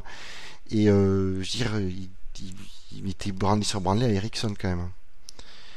Donc voilà. Donc quand tu vois Nasser qui a euh, du mal face à Ericsson chez Sauber, je sais pas, c'est pas, c'est, c'est, ouais, c'est fait pas des bons points pour lui à Nasser. hein. Non, une certaine inconstance, effectivement. C'est parce que euh, quand il est devant, il est quand même relativement bien devant. Et euh, il y a des fois où il passe un peu à côté de son sujet, quoi. C'est... Et finalement, Ericsson, qui, ben, de temps en temps, aussi, nous, surprend. Je dis, c'est pas si mal. Alors peut-être que c'est l'environnement Sauber qui correspond mieux. Euh, va t'avoir, c'est peut-être aussi terrible, terrible chez Caterham, donc il arrive à rien faire et qu'il a besoin d'un environnement mieux, quoi. Je sais pas. Ah, c'est vrai que la Sauber est, a priori, pas une mauvaise voiture. Oui, bah, il faut voir où elle est. Hein. Elle a reculé quand même. hein. Oui, bah, Et elle va pas avancer des masses. hein. par la force des choses. Enfin, c'est ouais, malheureusement, c'est Bah, elle stagne, c'est ça. problèmes d'argent. Oui, voilà. Sauber euh, en performance stagne et les autres euh, avancent. Même Force India av- avance. Oui, bah oui. Rosso n'est plus qu'à deux points. Deux. Bah, de Sauber. Et on bientôt être huitième du classement, Sauber. Toro Rosso a moins de points que Sauber Oui. Ah oui. Ouais. Ah Oui, on oublie, on a toujours son la- on a temps, toujours la- Toro Rosso. On a toujours l'impression que la Toro Rosso elle déchire tout par rapport à la Red Bull, mais Toro Rosso ils sont huitième, ils ont que 19 points Ils ont derrière beaucoup Sauber. de soucis aussi, finalement. Ah oui, mais Sauber, ils avaient fait. C'est en Australie qu'ils avaient fait un. Ah oui, bon ils ont- rés- très ils- bon résultat. Ils ont fait 14 points, et ils en sont à 21 pour vous dire. Donc, euh, et les derniers points marqués c'était à Monaco. hein. Ouais, non, mais Toro Rosso, oui, ils font. ils vont- De oui, c'est certain qu'ils vont passer devant Ils Sauber. vont passer devant normalement. Ouais, D'ailleurs, à mon avis, dès le prochain Grand Prix. Bien, messieurs. Je vous propose ben, de marquer Ah, euh, la Attends, mi-temps tu- de l'émission. Attends, attends. Et sur les transferts, tu parles pas de des dernières rumeurs chez euh, chez As Non J'ai pas vu ça. Qu'est-ce que tu as vu Ah ben euh, moi j'ai vu que euh, j'ai vu un article comme quoi euh, ben, Ferrari clairement a- apparemment il y aurait un deal pour que Ferrari justement euh, puisque il y a un très très fort partenariat entre Ferrari et As sur le plan Mhm. technique et que Ferrari en profiterait pour caser un de leurs pilotes euh, un de leurs Ah oui, pilotes Gutiérrez, et, peut-être, et, ce- ce- ouais. et ça se jouerait apparemment euh, entre Gutiérrez et Vergne et qu'apparemment la balance la balance penchera en faveur de Vergne. Ah, parce que dans la dernière Ah. émission, il me semble que vous aviez parlé de, de Gutiérrez. Euh... et, Oui. euh, effectivement, la corde, mais. euh, Mais ça serait pas les deux, ça serait l'un ou l'autre. Non, ce serait l'un ou l'autre. Mais Pour moi, un le- baquet, d'accord. ouais, l'article que j'ai lu, je crois que c'était sur euh, Motorsport. Euh, il disait qu'apparemment ce serait Vergne qui aurait la, qui aurait le- la préférence. En même temps, Apparemment, Gutiérrez, parce que- ils veulent peut-être le garder vraiment très attaché à Ferrari, notamment par rapport aux sponsors qu'il apporte. Et, euh, et Vergne est réputé quand même pour avoir euh, de faire du très très bon travail en simulateur et d'avoir un très bon retour de. Ah, c'est le quintuple champion du monde de simulateur, hein, Vergne. hein. Ouais. Et euh, Mais c'est vrai que dans le, le fait que. bah, on- voilà, on sait que A sera. euh, Peut-être pas étiqueté de la sorte, mais euh, dans les faits sera quand même fortement l'équipe B Ferrari. euh, de Ferrari, hein, puisqu'elle aura euh, tout ce qu'elle pourra prendre Plus même que châssis pour vous dire. ce sera pris, hein, euh, le moteur, la soufflerie qui est utilisée pour Ferrari, enfin pour As chez Ferrari aussi. Donc ce serait pas euh, une mauvaise chose de mettre euh, un de leurs pilotes là, euh, ou pourquoi pas éventuellement penser à un, à un petit jeune de la filière Ferrari. Je vois pas trop lequel là aujourd'hui on pourrait prétendre à la F1. ouais, mais Euh, non parce que serait Marcello au GP2, mais il n'a pas l'air d'être euh, non. euh. Non, ils prendront pas un jeune parce que ah, s'ils veulent clairement un pilote quand même qui a de l'expérience, parce que comme ils disent, ils, ils sont pas en position d'être une école pour des pilotes. Ils Le petit jeune, de- ça risque d'être pour l'autre baquet, en fait. Ouais, ou même pas tout de suite. Mm. euh, ce sera peut-être pour plus tard, mais pour le début, en tout cas, ils veulent des au moins un, c'est sûr. Je pense qu'ils préf- s'ils peuvent, ils en prendront deux. Pilotes qui ont de l'expérience, justement pour les aider et qui bah, que les pilotes ils aient pas besoin d'apprendre la F1 quoi, qu'ils la connaissent déjà et Mm. qui aident au contraire l'écurie à à, à, à se mettre en place, à progresser. Donc, euh, Et, et pour- pareil Conan, parce que je, bon, je ne l'ai pas lu récemment, mais je crois l'avoir lu il y a quelques semaines, quelques mois. Non. Raikkonen, s'il n'est pas chez Ferrari l'an prochain, il a la il est dans sa villa en train de, de boire des vodkas. Voilà. Ouais, jamais cher ça. Non, bien sûr que non, non. non. Mais euh, ça pourrait être, en tout cas, que, que ce soit pour Gutiérrez ou pour Verne, ça, euh, je trouve que As peut être un challenge intéressant. Euh, déjà parce qu'il y a quand même le partenariat extrêmement fort avec Ferrari, que As a pas l'air de monter son écurie euh, à la va-vite et que c'est très réfléchi, que ça a l'air d'être bien fait, avec, les, informations qu'on a en tout cas jusqu'à maintenant. Et que ben, pour un pilote se faire la main, et voilà, ça peut être. euh, puis toujours, c'est toujours mieux d'être titulaire chez As que réserviste ou dans le simulateur chez Ferrari, soyons honnêtes. Puis en plus, on, l'a vu quand même pour les, les malheureusement déjà passées euh, petites équipes, c'est-à-dire que les choix, c'est-à-dire euh, euh, le petit jeune qui a plein d'argent ou euh, le vieux pré-retraité, ça marche pas. Oui. Ça fait, ça fait pas progresser l'équipe autant qu'il faudrait. Donc voilà. Désolé de, l'interruption, Ben, tu peux reprendre le cours normal de l'émission. J'aurais dû faire un quiz, je le savais. Euh, Donc je vais vous proposer de passer aux citations. Euh, La, la mi-temps de l'émission. Messieurs, ne vous battez pas. Ah, je, je vais Je vous commencer. laisse. À vos citations. Ah, je vais commencer.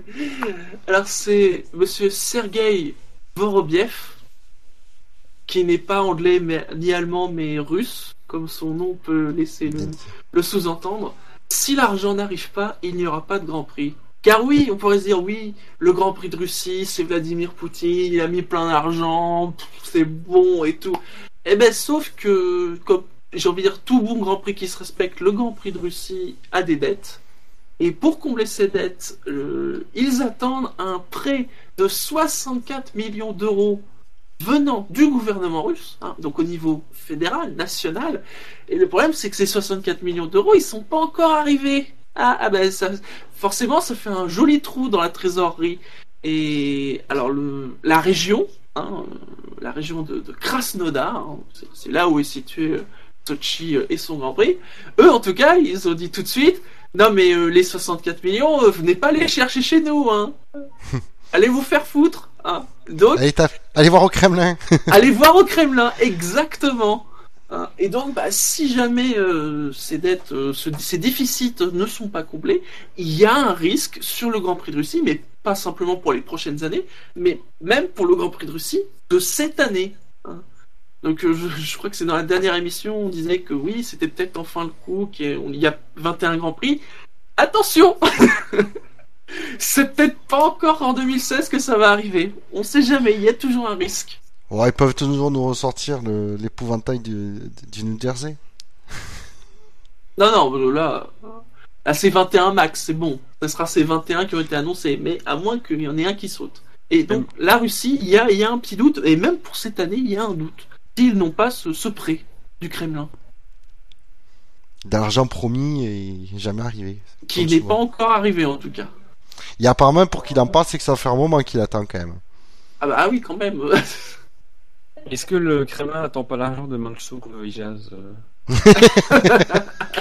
Voilà, ça faisait longtemps que je n'avais plus le placer, donc. euh. Eh ben, c'est, voilà le problème de ces de ces grands prix qui euh, euh, débarquent dans le calendrier à coût de, de millions de, de dollars et qui d'euros ou de roubles. enfin, Ah, mais c'est quand même étonnant, parce qu'on se- on se- qui- on se disait quand même que oui, bon, ça va faire que oui, ça va être comme les pays du Golfe, quoi. C'est-à-dire qu'au niveau pognon, euh, vas-y, combien tu veux qu'on paye Euh, Bon, ben, on te rajoute un zéro en plus. Euh, ben, non. Ouais, mais Non, est-ce que euh, la Russie n'a pas la fouille des grandeurs, euh, euh, mais sans en avoir forcément les moyens? Parce que oui, euh, Ah, ils ont beaucoup euh, dépensé hein, pour les Jeux de Sochi et pour l'aménagement du Grand Prix. euh, Pourtant, il y avait du monde. Bon, je me souviens, il y avait, il y avait beaucoup d'invités. il y avait Les beaucoup de représentants du service de sécurité Oui. qui ne devaient pas payer leur ticket, à mon avis.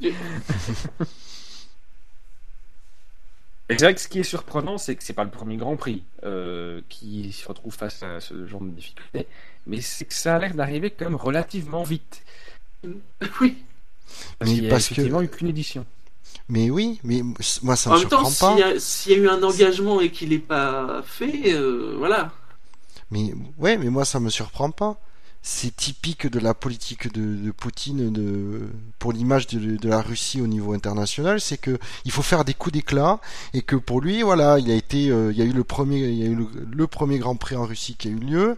Il était là, il avait d'ailleurs, il arrive en plein milieu de la course, il a, il, il a braqué toutes les caméras sur lui et tout, et que voilà, c'est fait. Euh, on le, re- si- on le reverra pas cette année au Grand Prix, Poutine. Ils Il peut même se vanter d'avoir changé le protocole d'avant-course. Tu te rends compte? Ouais. Il est plus efficace que la FIA en tout cas. Oui, visiblement. oui.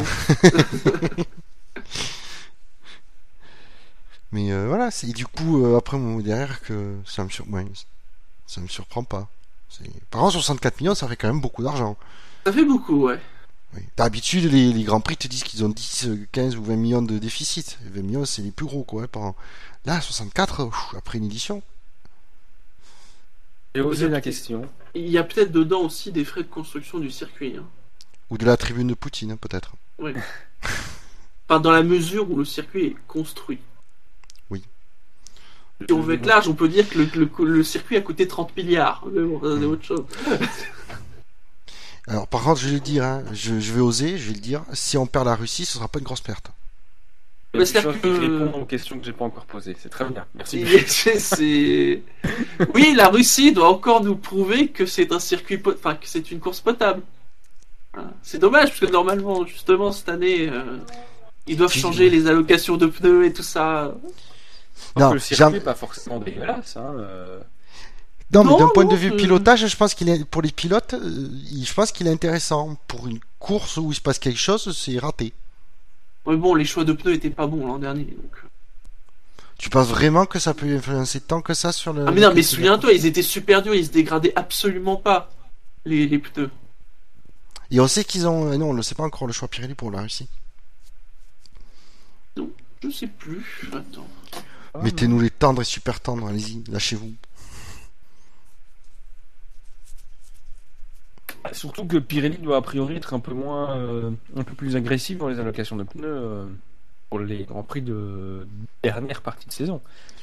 Ouais, On est je pense des qu'ils- pneus qui tiennent quand même encore relativement euh, trop. Et puis Pirelli quand même, euh, contrairement à certains, apprennent quand même un minimum des, des erreurs du passé. Donc euh, je pense que effectivement, quand il, vu la dégradation euh, en course en 2014, Alors ils ont dit, l'an c'est bon, on peut y dernier, aller. ils avaient mis les médiums et les tendres Oui, donc ça va être les tendres et les Donc- super tendres. et les super tendres, voilà. Il y a que- il y a- en espérant qu'ils fassent au moins ça comme choix, qu'ils refassent pas, qu'ils refassent pas médium et tendre. Alors cette année, pour, pour Il y a- assurer le il y a- il y a spectacle, rien- il y a rien. on met et je vois dur. que- je, je- je vois que l'an dernier, ça avait été désigné début septembre. Donc, euh, ça doit, oui, hein. ça pas encore. Donc oui, il faudrait que ça soit du super tendre et du tendre. Oui. Bah après d'un autre côté, ils peuvent, ils- pour se moquer de nous, ils peuvent mettre médium et dur. On sait jamais. Mais non Ah, Là, je vois, oui, Rosberg qui avait fait 52 tours avec un train de pneus. Ouais. Il avait allumé euh, très tôt. Bouchard, ta citation? Euh, ma citation, euh, c'est une citation de Lewis Hamilton. Euh, elle, est, un- elle est un peu qui est une très technique blonde, sur les. euh, Et non, c'est pour ça. Voilà, c'est pas une blonde. et, euh, et donc c'est sur les changements de, de règles. Ouais, on va dire l'application de la réglementation pour les départs. Donc à partir de Spa, euh, l'équipe euh, pourra plus du tout dire quoi que ce soit et le pilote pourra pas, apparemment pourra même pas modifier certains réglages dès qu'il sortira du box. Donc, euh, je cite, euh, mais quand vous prenez le départ sur la grille pour le tour de, formation, l'équipe peut calculer à quel point il y a de l'adhérence et quel couple le moteur apporte. Donc si vous avez trop de couples, vous patinez, si vous en avez pas assez, vous ne patinez pas et c'est un départ trop lent. L'équipe peut vous dire, l'équipe peut vous dire de mettre plus ou moins de couples. Désormais, nous ne pouvons pas faire cela et nous ne pouvons pas nous et nous ne pouvons pas nous-mêmes augmenter ou diminuer le couple. Il y aura une telle différence entre le premier départ et le départ réel qu'il y aura beaucoup de pilotes qui prendront des mauvais départs. Voilà, donc il analyse très bien. Et de l'autre côté du garage Mercedes, il y a Rosberg qui a déclaré ça fait, double situation. Euh, cela va impliquer beaucoup de variables et ce sera bien plus difficile de prédire l'issue du départ. C'est très bien. Ah, Surtout que C'est- ça reste quand même un de ses points faibles, même si c'est amélioré dans le- dans le- dans l'exercice. Moi je dis, je suis d'accord que, que ça va être très... On va pas s'ennuyer au départ de Spa. Surtout que euh, le premier virage est proche. Oui, que je Oui, dis. Et ça, oui, et- et- Il est propice à euh, l'accident. Voilà, il est propice à l'incident. Alors si en plus il y a des mecs qui se ratent sur les, les, les, premiers, les, les premières places de la grille machin, ça, ça va être très sympathique à voir. Je pense que la- l'action du carbone va augmenter.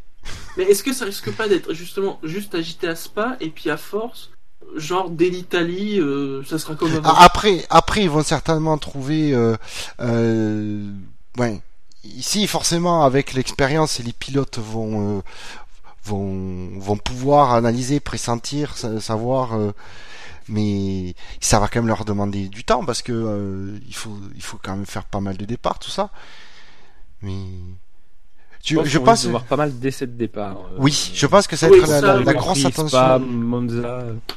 Euh, mais surtout à Spa tu vas voir ça va être flagrant euh, ah, ah, surtout que c'est le problème c'est qu'à Spa les... c'est en descente la sortie des, des stands. Ouais, bah, ils peuvent, ils peuvent, comme ils C'est l'ont déjà fait pour d'autres euh, grands prix, euh, faire des après les séances d'essai, euh, faire Ouais, mais ah, alors, euh, ça c'est ouais non mais ça c'est les- c'est pas 10 minutes, c'est euh, ou c'est 5 minutes. Bref, enfin, mais ça c'est ça c'est ça c'est la FIA qui l'autorise parce que la la la la, la, la, la pit lane n'est pas assez large. Là, c'est pas possible, clairement. Donc, euh, Oui, non, mais ils peuvent faire une demande pour pouvoir faire ce genre de choses. euh, après, par exemple, chaque séance d'essai. Et j'ai envie de dire, ce serait bien que la, la FIA dise non. hum. Ça serait marrant. Oui. Et puis ils disent ah, non non regardez vous avez une, une, une sortie des stands euh, qui est assez large machin. Et puis de toute façon euh, les pilotes qui arrivent qui sortent du virage ils sortent vraiment à l'extérieur. Vous n'y avez aucun problème de sécurité. Oui mais c'est en descente mais ça on veut pas le savoir. C'est pas notre problème. Ce serait bien. Les mecs qui iront jusqu'à Kemel. Hein. ou alors ils s'arrêteront ils le feront tout seuls. Tu sais, ils passeront à la sortie de bus ils simuleront un problème. Paf on s'arrête on repart Ils nous feront euh, attention à pas faire une Roberto Meri. oui Euh, même si tu es un peu. Euh, Meri était donc participé à une offre de, de 35 euh, en Mhm. Autriche. Et que, dans à l'arrivée de la course. à l'arrivée. il a vraiment, littéralement, à l'arrivée. Ah ouais, quoi. on va vraiment à l'arrivée. Il a ralenti de manière euh, très, très, Significative. très importante et significative avant la ligne. de- non après juste après Juste après, mais genre, Juste euh, après pour la ceux ligne pas vu, c'est-à-dire qu'il est passé genre de 225 à, à, à, à 0, quoi. Ouais. En- Au niveau en- en- en- de son en trois mètres. emplacement de départ qu'il aurait dû prendre dans la deuxième course.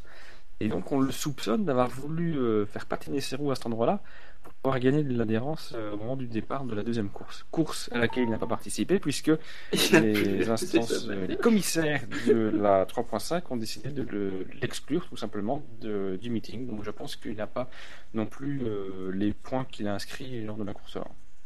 ah oui Voilà. Mais euh, oui, non, mais ouais, voilà, pour le dire, c'est que en gros, ouais, voilà, il venait de franchir. Donc, pour rappel, la ligne d'arrivée d'un- d'une course, en fait, elle est à l'arrière de la grille de départ. Et Oui. donc, c'est pas la même ligne que la que la ligne de départ qui est toute, qui est juste devant le, le, le, le- le- la pole position. Et donc, il se retrouvait à rouler, je sais pas, à 30 ou 50 km heure, mais c'est vraiment au ralenti pour une, une, une voiture de course, sur la grille de départ, juste après avoir franchi la, la ligne d'arrivée. Et donc, il y a un pilote qui est arrivé, euh, oui, je Ah, sais pas s'il a ralenti tout ça, bref, il y a un pilote qui est arrivé normal, qui a même, quand même ralenti une fois qu'il a passé la ligne d'arrivée. Mais je sais pas, il, il a été, su- alors forcément, il fait signe à son de ça, il a été très surpris de la vitesse à qu'a avancé Mary, et du coup, il a mis défoncé l'arrière. Il n'y a pas d'autre mot. Mais ah oui, c'est, c'était euh, digne du club 153. Et pour clôturer cette partie situation, je vais mettre un peu de féminité dans cette émission. Euh, L'occasion de rappeler que nous recrutons. Hein. Euh, voilà. Alors, vous n'êtes pas obligé d'être brune. Ah, hein, on- n'est pas sexiste, mais évidemment. euh, Enfin, poitrine. on accueillera ces dames, évidemment. Ah, nous, on n'est pas comme Lotus, on n'est pas sexiste. Tant qu'on a déjà eu euh, des représentantes euh, non, non. de la gente féminine dans notre équipe et que, a priori, elles ne sont pas parties traumatisées. Voilà. Mm. Elles vont bien. J'avais a priori. Si- si- mais non, mais voilà, on sait jamais. Alors, pour, pour Mary, je confirme, il a bien été disqualifié de la course 1 et exclu de la course 2. exactement. C'était au Red Bull Ring. Ouais. faut- le week-end dernier, je pense. hein. Euh, oui, je crois, oui, il y a deux semaines. Ah oui, Le de toute 12, façon, c'était le 12. Il y a une semaine. Et donc, la digne représentante de la féminité en F1. Elle est Ah, dans moi le j'aurais dit la digne représentante des pots de fleurs, mais c'est. Non, non. Ah, non, non, parce que euh, justement, elle se défend de ce rôle de potiche que certains veulent bien lui coller. Oui, et pas que des mecs d'ailleurs. Et oui, notons-le. notamment Ah, euh, Michel Bouton, hein, puisque vous en avez parlé lors de la dernière émission. Et cette semaine, euh, Carmen Jorda, puisque c'est d'elle qu'il s'agit évidemment, euh, s'est occupée un petit peu euh, pendant une petite heure, euh, ou plus ou moins, je ne sais pas, euh, sur Twitter à une question, à une séance de questions-réponses sur le, réseau social. Et évidemment, on lui a posé la question de savoir si ça- ces critiques n'étaient pas une source de motivation supplémentaire, comment elle réagissait à ça? Et elle a répondu qu'effectivement, c'était difficile à encaisser, mais que oui, elle considérait que c'était une motivation en plus, que seul le temps dirait ce qu'elle pourrait faire en Formule 1. Et elle ajoute très peu de femmes sont capables d'arriver en Formule 1.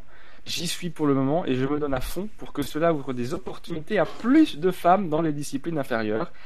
Euh, elle a répondu aussi que le but était pour elle de rouler en Formule 1. C'est pour ça qu'elle travaille et chaque jour qui passe euh, lui permet de s'en rapprocher un peu plus de cet objectif. Voilà, Ouais. fin de citation. Dans tact, comme on dit. Rappelle-nous, elle est programmée pour aller euh, faire combien de vendredi matin cette année? Euh... Donc le Grosjean lui laisse son baquet, mais il est pas très chaud. voilà. Déjà qu'il a du mal à laisser son baquet à Julian Palmer, t'imagines s'il devait le laisser à une femme, sa fierté en prendra un coup en plus. Alors, très bonne parole. Je vous propose de reprendre le rythme, euh, le cours de l'émission et de partir sur le reste de l'actu. Des actus un peu plus euh, anecdotiques euh, que dans la première partie. On va commencer. On va parler des, circuits, hein, puisqu'on a parlé de. Shinji a parlé des problèmes financiers de la Russie. Eh bien, il y a un autre circuit qui espère pouvoir remplir ses caisses. C'est Hockenheim, puisqu'on le sait aujourd'hui, il reviendra en 2016 au calendrier.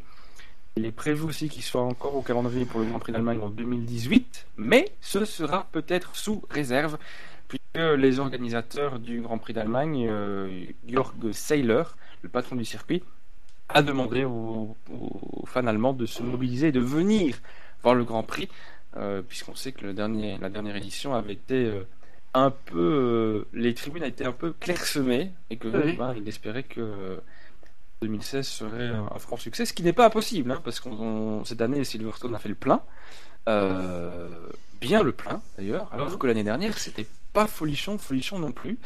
Donc est-ce que euh, l'Allemagne va faire euh, comme euh, l'Angleterre? C'est-à-dire qu'on sait que Silverstone ils avaient réduit le prix des tickets quand même. euh, Ah, ça aide, oui. 2014.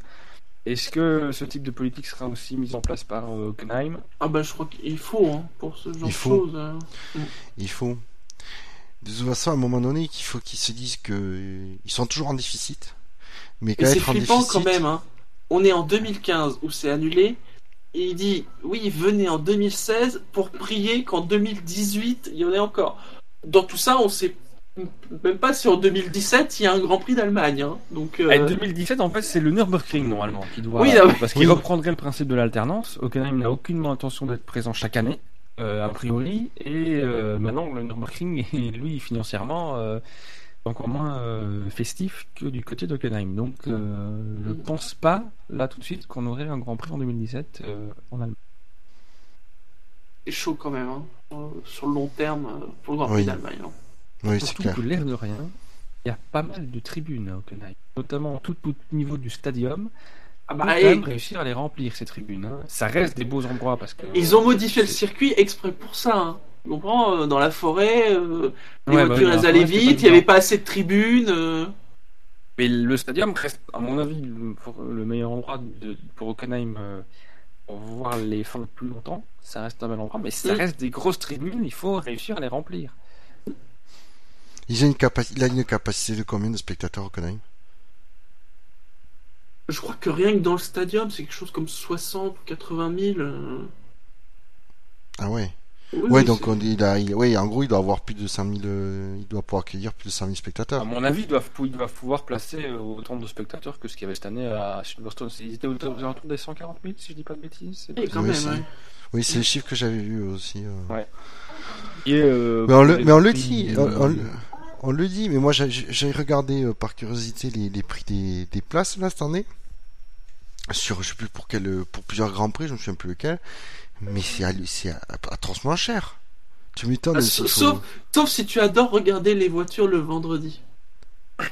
Ouais, Là, c'est pas cher. Ouais, mais ouais, tu prends le billet. Non, mais je veux dire, tu prends le billet au moins pour la course. Oui. Donc, ouais, c'est ça. Donc, euh, mais je me dis, donc moi, ouais, je suis seul. Donc, à la limite, si en faisant de l'effort, je me, le- je peux me le permettre. Mais j'imagine, euh, s'il veut faire une sortie en famille, mais c'est euh, le budget que ça représente, c'est hallucinant. Je, je, Mm. je comprends pas. Tu m'étonnes que les derrière les, les tribunes sont vides. Bah, est- le problème, il est là, c'est que la billetterie, c'est le seul moyen qu'on les circuits de. Je sais pas co- combien ça monte à Hockenheim, mais oui. Ça peut monter facile à 300, 400 euros euh, C'est- ouais. pour un week-end. hein. Mais c'est là où il y a un gros dysfonctionnement, c'est qu'ils n'ont pas le droit, les circuits, de, d'avoir une autre rentrée d'argent que la billetterie. Ils ont pas, ils touchent pas d'argent de- de- des publicités, ils touchent rien. Et euh, ils payent une fortune euh, pour accueillir la F1. Et forcément, Donc les gens si- très cher, et comme les gens paient très cher, cher, il y en a moins de gens, et comme il y a moins de gens qui viennent, et ben ils augmentent encore le prix pour compenser. Donc c'est ça, mais c'est ça que je comprends pas, c'est que les, les, les, les grands prix persistent à vouloir atteindre un seuil de, de rentabilité avec euh, par la billetterie. C'est impossible. C'est littéralement impossible. Il y a être en déficit, autant avoir des tribunes pleines que, euh, que, que- à moitié vide. C'est euh, Ouais, mais si t'es en déficit, ton Grand Prix, bah, il fait un an ou deux ans. Voilà, c'est. Et, euh, c'est d'ailleurs pour ça que nous on n'a pas de, on n'a pas retrouvé de, on n'a pas de, on n'a plus de Grand Prix en France. C'est tout simplement parce qu'on est conscient de la situation et que euh, on veut pas vendre des, prix- des places non plus trop chères et qu'il n'y a aucun euh, organisme que ce soit au niveau régional ou, ou national qui veut assumer le déficit de Mm. que forcément la course va engendrer tous les ans. Donc euh, voilà. Mais je pense qu'il y a il y a les grands prix qui peuvent se le permettre et d'autres moins. Mais... Et je pense que Silverstone, en baissant le prix des places, ils ont, ben, ils se sont assurés en remplissant les tribunes. Finalement, ils ont peut-être et en ayant le, je veux dire, en, ayant le maximum de spectateurs possible, ils se sont, je pense qu'ils ont peut-être, si ça se trouve, ils ont même euh, eu plus de revenus qu'ils n'avaient pas euh, baissé le prix des places. Parce que passer sous un certain seuil de prix, euh, ben tu tout de suite il y a quand même beaucoup plus de personnes qui viennent et si ça se trouve ça compense largement le, la baisse des du prix. Oui, je pense que Silverstone, il s'y- retrouve parce que effectivement, euh, euh, vu le nombre de spectateurs qui sont venus, je sais pas si la baisse était importante ou pas euh, par rapport à 2014, mais je pense que euh, ah, effectivement, les gens ont quand même eu ont envie de venir, donc Et, et- c'est terrible parce que l'Allemagne brille en F1. oui, Elle ne cesse de briller ces dernières années en F1 et ils ont du mal à je ne sais leur plus plan. euh, quel journaliste allemand euh, dans un article sur quel site, je sais plus, j'avais lu ça euh, en début d'année avec l'annulation du Grand Prix cette année, qui expliquait que finalement les Allemands n'étaient pas forcément fans de F1, mais qu'ils avaient été fans de Michael Schumacher à l'époque, Oui. Mm. et que euh, voilà maintenant bah, lui est plus là et que les médias allemands avaient aussi joué là-dessus. euh, Un, peu fans- comme les Espagnols et Alonso. Voilà. Les Mm. gens fans du pilote plus que de la discipline. Et voilà, aujourd'hui, c'est vrai qu'il y a Vettel. Peut-être qu'avec le temps, euh, maintenant qu'il est un peu sorti du carcan Red Bull, il va peut-être pouvoir prendre une autre dimension. Euh, bon, en tout cas, c'est sûr que euh, aujourd'hui, c'est ni lui, ni encore moins Nico Rosberg. euh, pourtant, dans une écurie allemande, euh, ils remplissent le rôle. Euh, donc voilà, je pense que c'est Ouais, mais Rosberg, c'est le moins allemand des Allemands. Oui, Oui. aussi, aussi, mais euh, voilà, c'est. C'est a, le plus- euh, C'est le plus allemand des monégasques, mais c'est pas le plus allemand. Ah. Et puis, j'adore Rosberg, mais il fait pas vibrer les foules non plus. il est beaucoup trop corporate, hein, Rosberg. Il est trop corporate. Oui, oui, oui. Après, après, je pense que, après, j'ai l'impression que c'est dans sa nature qu'il est foncièrement euh, gentil et, euh, Bah ouais. et sympa. Donc euh, après, euh, Écoutez, voilà. c'est- pas pour être méchant, mais quand il a voulu se donner de la, de la personnalité, il s'est laissé pousser la barbe. Ça vous donne quand même un peu le niveau du truc, quoi. Oui, ou même l'an dernier à Spa, quand il a voulu montrer un peu les dents. Euh, il se fait il pris en, en pleine le- tronche. Le bad boy, finalement. Il Oui, a donné l'impression de mal le vivre. Euh, Donc, euh, pas forcément. Justement, le pire, c'est. Mais Rosberg, c'est ça, c'est le pire, c'est qu'on était. J'étais fait partie de ceux qui disaient, bon, mais il faudrait qu'il hausse un peu le ton face à Hamilton, qui, qui joue un peu des coudes. Et quand ça arrive, il, s'en- est pris mais plein la tranche, donc. euh, c'est pas. C'est pas Oui, et quoi. puis, puis il, a, il a pas bien assumé non plus, parce qu'Hamilton, voilà, on l'aime. Après, un- Euh, après pour- Il a un côté très bling bling, très prout, enfin, voilà, euh, très un côté un peu mystique euh, par certains côtés, mais il assume complètement Hamilton. Ah, Il assume Oui, ce qu'il est. oui, et oui, pas de je pense euh. qu'il assume de plus en plus. Oui. Mais il, le, il, il On assume de plus en plus parce que niveau, De toute façon, niveau il popularité, il est, ouais, il gagne. Quand tu gagnes, les autres n'ont qu'à fermer leur gueule. Non, mais Point. quand tu gagnes, tu as raison. Voilà, quand tu gagnes, tu as raison. Restons sur les circuits un petit peu, puisqu'on parlait du, du- de l'argent que ça coûte au circuit finalement d'être euh, sur les, les grands dans le calendrier F1 et qu'ils n'ont pas beaucoup de sources de revenus pour rentrer dans leurs frais. Par contre, eux, ils rapportent beaucoup à F1. Euh, entre autres, hein, ils sont pas tout seuls, mais ils participent en tout cas bien aux revenus de la F1, puisque la F1 a généré un record, euh, un montant record de 1,4 milliard de dollars de revenus euh, sur 2014, ce qui représente un progrès de 4,2% sur par rapport à l'année précédente. Et parmi les revenus, il y a le Grand Prix de Russie, donc on a un peu parlé euh, tout à l'heure, mmh. et le retour du Grand Prix d'Autriche qui aurait contribué à hauteur de 55 millions de dollars au revenu 2014. Les deux combinés, 55 millions? Les deux combinés, oui. Alors je te prédis, c'est 40 pour la Russie, 15 pour l'Autriche. L'Autriche qui avait aussi fait le plein en 2014. Oui. À noter. Et alors évidemment, sur les 1,4 milliards, il y a 63%. C'est une bonne nouvelle aussi pour les équipes finalement, puisqu'il y a 63% des revenus qui euh, reviennent euh, aux équipes. Plus à certaines qu'à d'autres, mais ça revient aux équipes. Pas la crise pour tout le monde, comme on dit. Non. Voilà. Et c'est aussi une bonne nouvelle finalement pour une équipe comme euh, puisqu'elle euh, c'est sur 2015-2016 avec la deuxième place ou un peu plus. Voilà, donc, comme on a parlé d'argent et de circuit, ça me paraissait euh, intéressant de citer les chiffres.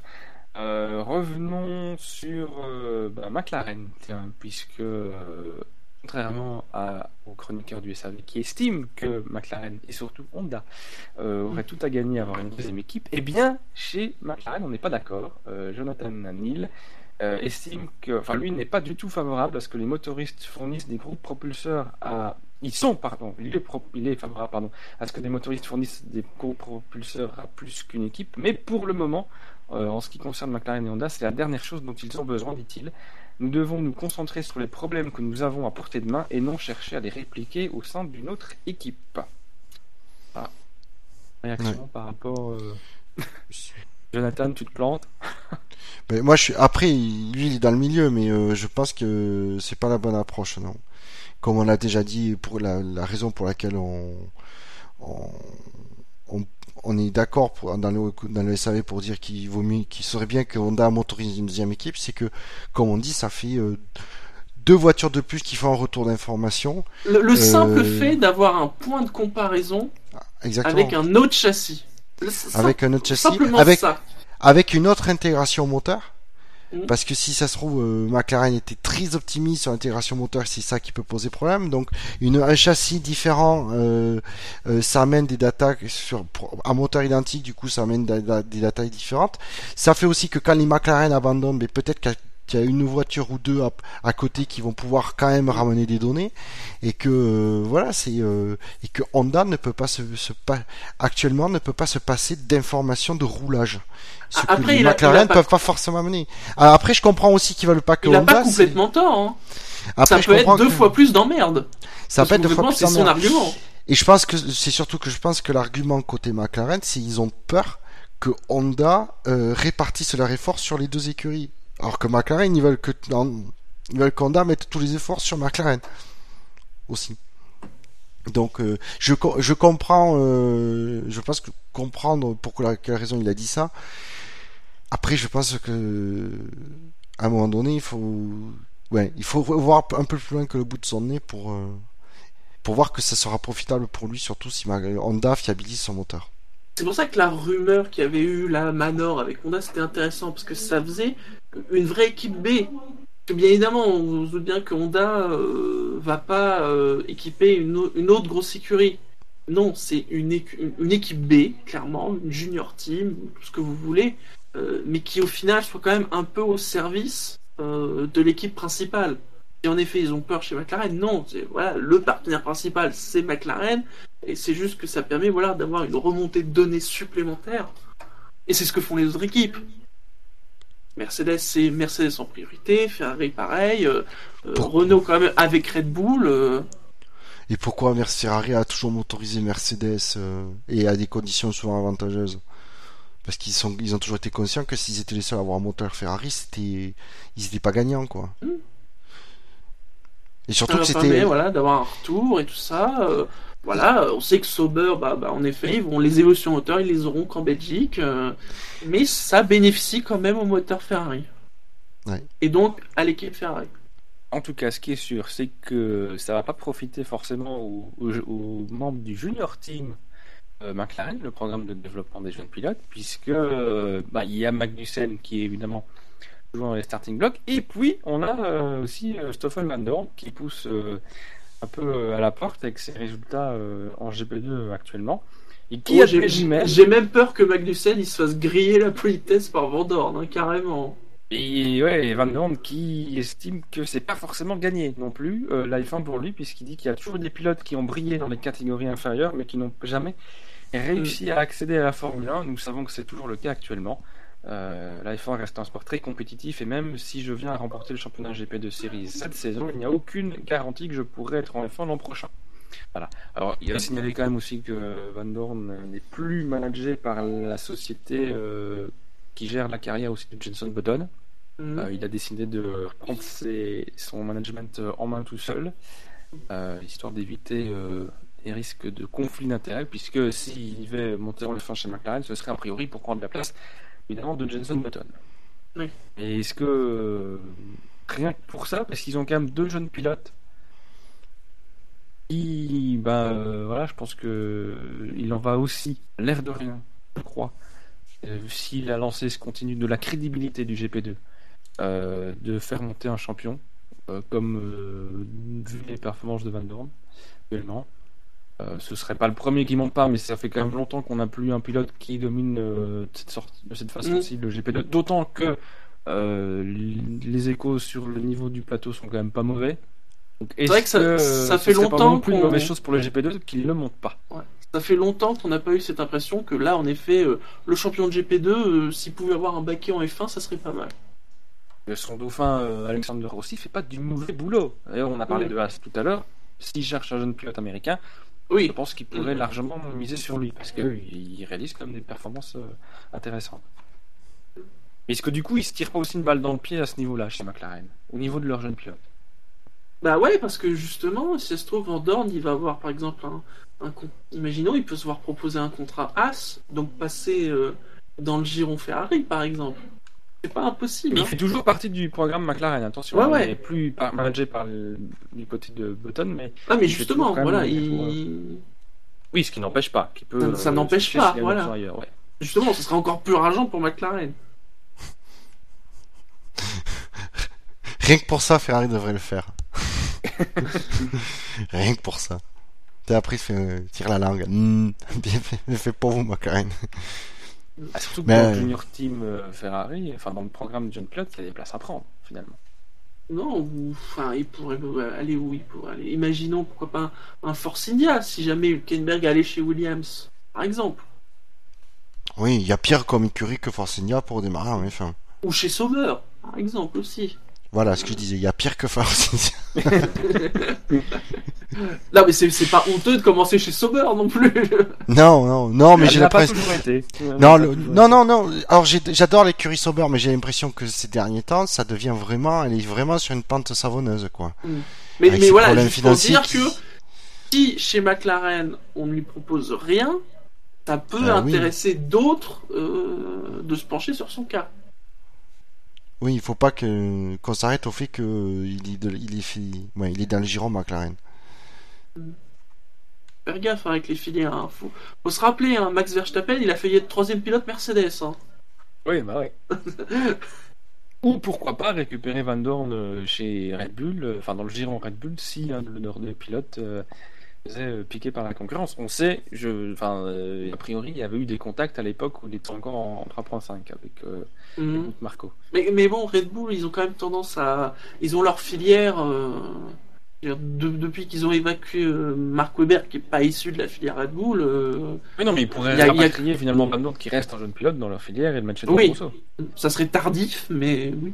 Ah, Surtout que voilà, il y a déjà eu bon, contacts qui ne sont pas concrétisés. Peut-être que ça a vexé euh, le docteur Marco, mais dans l'hypothèse où un de leurs deux pilotes de chez Toro Rosso serait euh, attiré par euh, la concurrence et Ou piqué que l'un monte chez Red Bull, des choses comme ça, voilà. pourquoi pas? Parce que je pense pas qu'ils vont faire monter actuellement en, G- en 3.5. Est-ce qu'ils ont encore des pilotes en 3.5 Je ne pense pas. De quoi Red Bull? Oui, je pense pas. Bah normalement les prochains. euh, Et en C'est la liste, hein. Gasly, mais enfin Gasly, Ouais, c'est Gasly, euh, brille pas non plus forcément euh, cette saison. Non, il y a que dans le Paris Normandie. où- Parce qu'il est normand et quand, quand il y a des interviews de Pierre Gasly, à chaque fois on dit mais euh, dites, euh, vous envisagez un baquet hein, chez Red Bull et tout ça? Et là tu lis le truc et tu fais non mais ça marche pas comme ça. Ensuite, euh, on continuons et passons. Bah, ça sera la, la dernière actu hein, finalement. Le- une petite info technique concernant Mercedes. Aurait un petit truc en plus. Bon, ça, on s'en doutait. Hein. C'est pas Un petit truc seulement. surprise, mais parmi les choses en plus, il y aurait peut-être euh, un système de hauteur de caisse variable. Alors rien d'illégal, euh, puisqu'a priori ils avaient déjà des systèmes euh, avant qui n'étaient pas, qui ne sont plus légaux. Sauf qu'ici, c'est euh, India qui a levé le lièvre avec une analyse GPS lors du Grand Prix de Grande-Bretagne. euh, qui a montré que dans certains virages, notamment euh, club, euh, la W06 creusait l'écart sur ses concurrentes. Alors, elle économiserait ses pneumatiques dans la dernière partie du tour et les garde donc dans un état euh, correct, ce qui leur permet d'avoir plus de grip, alors que les autres équipes, eux, ont des pneus en surchauffe. Alors, ils rouleraient avec une amplitude inhabituelle au niveau de l'axe avant, qui les aiderait dans les virages lents, permet à la voiture de rester extrêmement basse. Et alors, voilà, donc, euh, ça leur permet, euh, via un système légal, a priori, de maintenir la, voiture relativement basse, leur permettrait de faire de l'écart sur les autres voitures. Voilà. Bravo, c'est euh, l'analyse de chez Force India. Est-ce qu'ils ont vraiment. Enfin, Bah, on n'est pas des ex- que- on n'est pas des experts techniques non plus et puis on n'est pas Non, euh, au niveau que- de l'axe de la Mercedes hein, pour vous répondre. Ouais. Hein, ne vous Ouais, on peut pas, du on coup- Non, pas bah vous le non, dire. Gus, Gus aurait été là, ça aurait été plus intéressant, mais euh, voilà, ça reste. euh, Non mais ça va, on n'est pas non plus débile techniquement, mais si tu veux, c'est le problème, c'est aussi que j'ai pas très bien compris ce que tu racontais en fait. T'as pas été très clair dans les explications. Il y a quoi, c'est euh... parce que j'ai pas compris. Il y a euh, un système qui serait légal qui varierait la hauteur de caisse au niveau de l'axe avant. et qui Ouais. permettrait en fait d'abaisser le maximum dans les virages lents. Ouais. Et c'est dans les virages lents en fait, du coup, elle s'abaisse, elle serait plus basse dans les virages, dans les virages lents pour am- améliorer le euh, l'attitude de route. Parce que puis, Forciga s'est rendu compte qu'il gagnait beaucoup de temps sur deux en particulier. Voilà. et qui était virage lent. Effectivement, parce qu'une voiture après dans les virages rapides, comme elle est soumise à une forte charge, elle est automatiquement la suspension est comprimée. Mm. D'accord, ok. Donc Mais en fait, ça resterait quelque chose de légal. donc en fait, Peut-être surtout- de limite, mais de légal. c'était quoi il y a quelques années qui a été euh, déclaré illégal, qui permet en fait, de- qui permettait en fait aux voitures d'avoir une assiette constante, quelle que soit la vitesse à laquelle elles roulent. Il y a eu différentes choses. Le fric Non aussi chez... Le le ouais. aussi chez Renault, sur l'avant de la voiture. Plein de choses en fait qui ont été euh, justement interdites en c'est cours de ça. saison.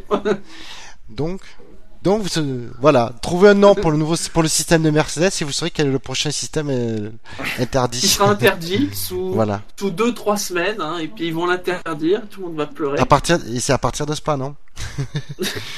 À, à- à faire une révolution à Spa, autant la faire euh, complète.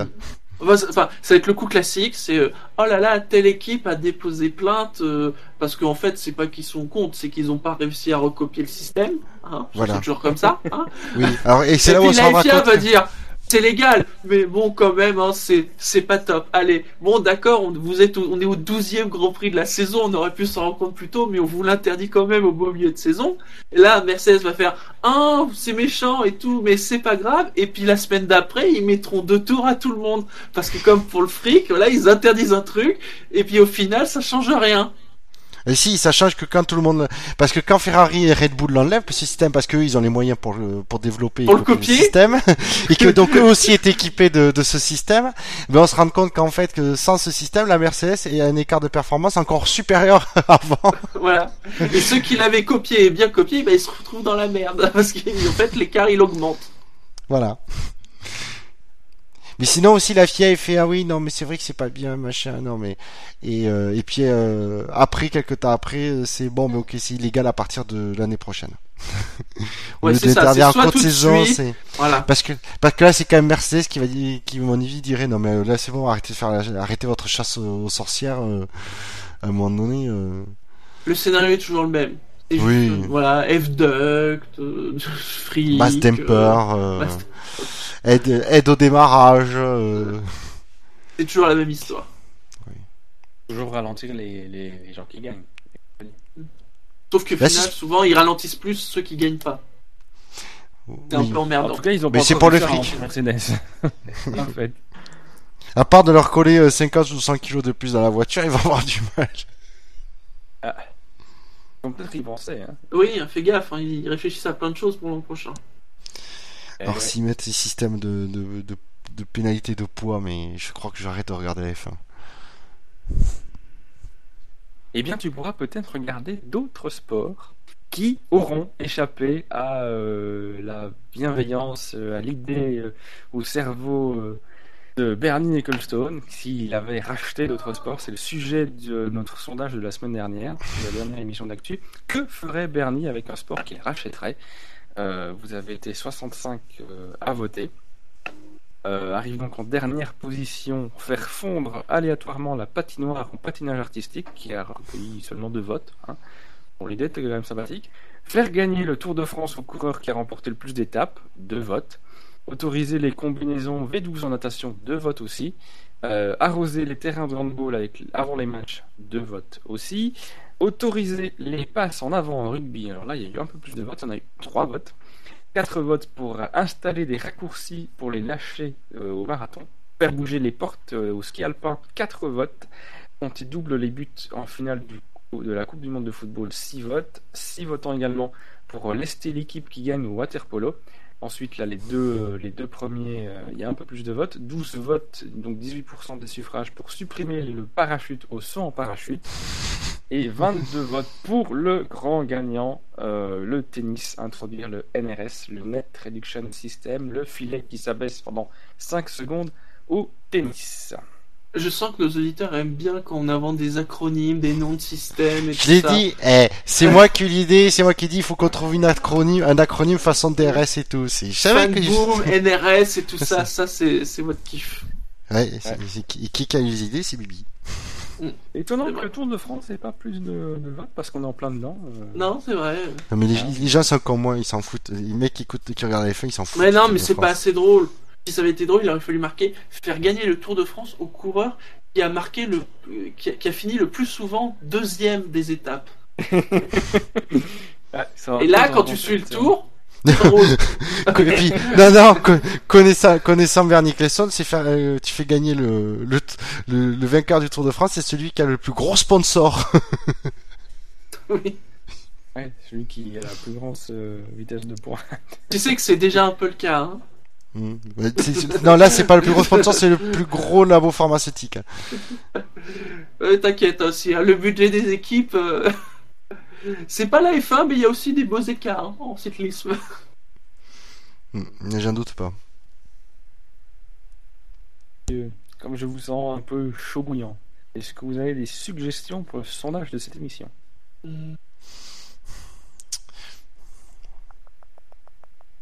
Viens de jeter un froid sur cette émission. d'un coup. Ouais. Non, non, je réfléchis sur quel sujet, euh, parmi les sujets qu'on a abordés, sur lesquels on pourrait, euh, nous, pourrait nous inspirer un sondage.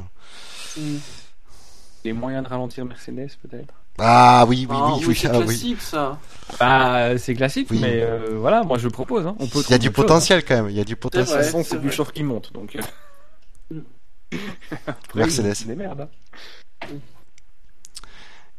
Euh, alors ça dépend qui il faudrait il faut c'est- déjà il faut définir qui euh, qui ferait les qui pourrait mettre en place ou qui Ou proposerait on les- pourrait aussi éventuellement envisager qu'est-ce que quel type d'opération euh, le Grand Prix de Russie pourrait mettre en place pour euh, récolter des fonds. C'est vrai. Ah oui aussi oui. oui. Hein, pour quand même, hein, 64 millions. euh, Voilà. Voilà, Ça peut- voilà. Pourquoi pas Ouais. ah oui c'est pas pas mal ça ça C'est pas change mal. Ça change allez un impôt local Quel type euh, événement alors Par quel moyen euh, le, le Grand Prix de Russie pourrait combler euh, son déficit? Son déficit, voilà. De 64 millions d'euros. Notons-le. Oui, oui, parce que c'est pas euh, déficit de 1000 euros quoi. Hmm. Place pour. Hein, Quel type d'événement pourrait mettre en place le Grand Prix de Russie Euh, euh, oui. Non, non, mais pas forcément un événement. Hein. Oui, comment on pourrait. C'est euh, quelle solution euh... Voilà, quelle solution. après Je te laisse trouver la fin de la formulation. Quelle solution pourrait trouver? Le Grand Prix de Russie pour récolter euh, 64 millions d'euros Ouais, pour combler son déficit. Combler son déficit. voilà, de 64 millions. Déficit, pas bénéfice. Non, non, tu combles pas un bénéfice. Ouais, ah, Non, Ouais, ou alors c'est très, ou, ou alors c'est que tu, tu travailles dans du truc pas très légal. ouf, en Russie. c'est vrai. Hmm. Alors, qu'est-ce Je me qu'ils ont sou- comme je- spécialité Ah, ah. culinaire en Russie et qui pourrait remplacer la vente de traditionnelle, enfin traditionnelle, Mais si cliché de lasagne. si, sinon, j'ai une première suggestion, c'est euh, s'ils sont, euh, s'ils ont peur de rien, ils peuvent menacer Vladim- Vladimir Poutine. Ah non, ça tu peux pas. Ça, direct, tu peux pas. Si. Ah si, ils peuvent envoyer Chuck Norris menacer. euh, Ah oui. Ah bah oui, il faut Chuck Norris. Ah oui, oui. Là, ah, oui, y a- ah oui, oui, ah, bien vu. Envoyer Chuck Norris pour menacer Vladimir. Sinon, vous vous souvenez, l'an dernier, il y avait des. Il y en avait qui avaient euh, fait des photos. Il y a des magnifiques t-shirts Sochi avec Ah oui. Vladimir Poutine en, en tenue de course. Et je pense qu'il y a tout un secteur du merchandising à se faire.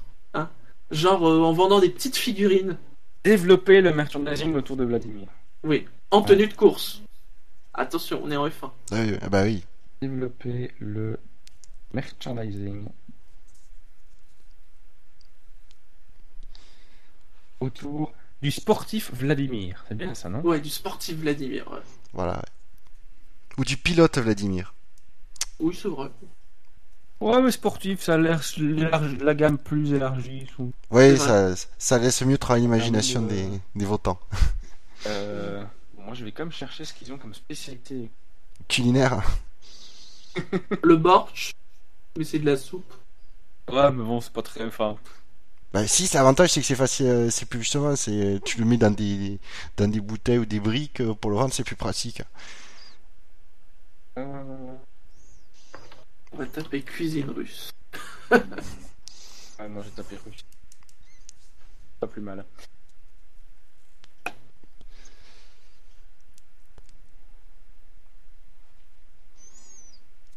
Donc là, on en est à deux. Ils sont très très sympathiques. Euh, pas se mentir. Qu'est-ce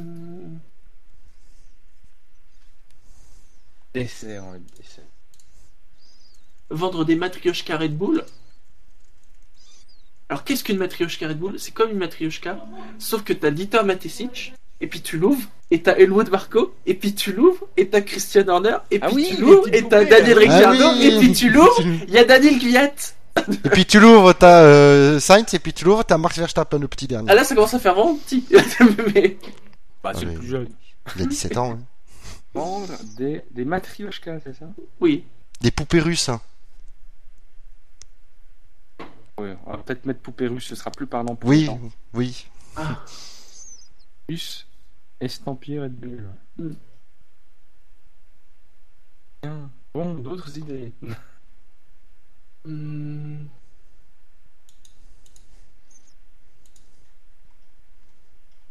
hum, Alors, les spécialités culinaires. L'avantage, c'est que Sochi, il y a eu les JO, donc il y a eu plein d'informations à ce sujet. oui. Dans les premières cités, il y a oui. le caviar et le bug stroganoff. Le bœuf stroganoff.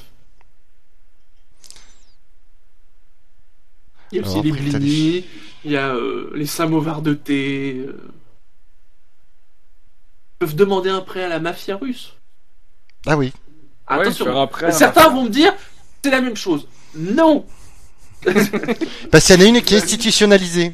Voilà un prêt à la mafia. Demander un prêt à la mafia. Demandez un prêt. hein. Le Oui, taux d'intérêt est pas le même. Après, Oh, on va t'en voir. la mafia.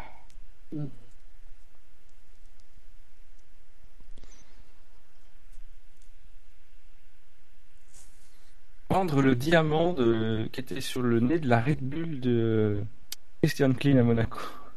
Oh. C'est un peu tiré par les cheveux, hein, mais euh, je réfléchis tout haut. hein. Le renommé Grand Prix du RSS, parce que de toute façon l'URSS est plus solvable, elle n'existe plus. Non, mais ça, c'est ça, c'est risqué. euh, c'est. Ah, on remarque peut-être que Poutine s'en rend en faveur. Tu renommes le Grand Prix Grand Prix du RSS. Ah mais oui, il faut demander à... Mais ça n'existe plus. Ah bah désolé. Et bien, Poutine va dire, mais c'est pas grave, on va la recréer. Donc on pourrait mettre rendre le Grand Prix insolvable en le renommant le Grand Prix de l'URSS. Oui. Oui, ça peut être pas mal.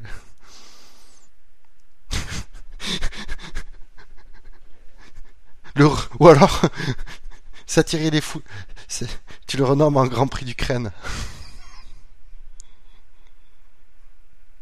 Il y en a qui va apprécier. Engager Alexis Tsipras pour négocier avec les créanciers.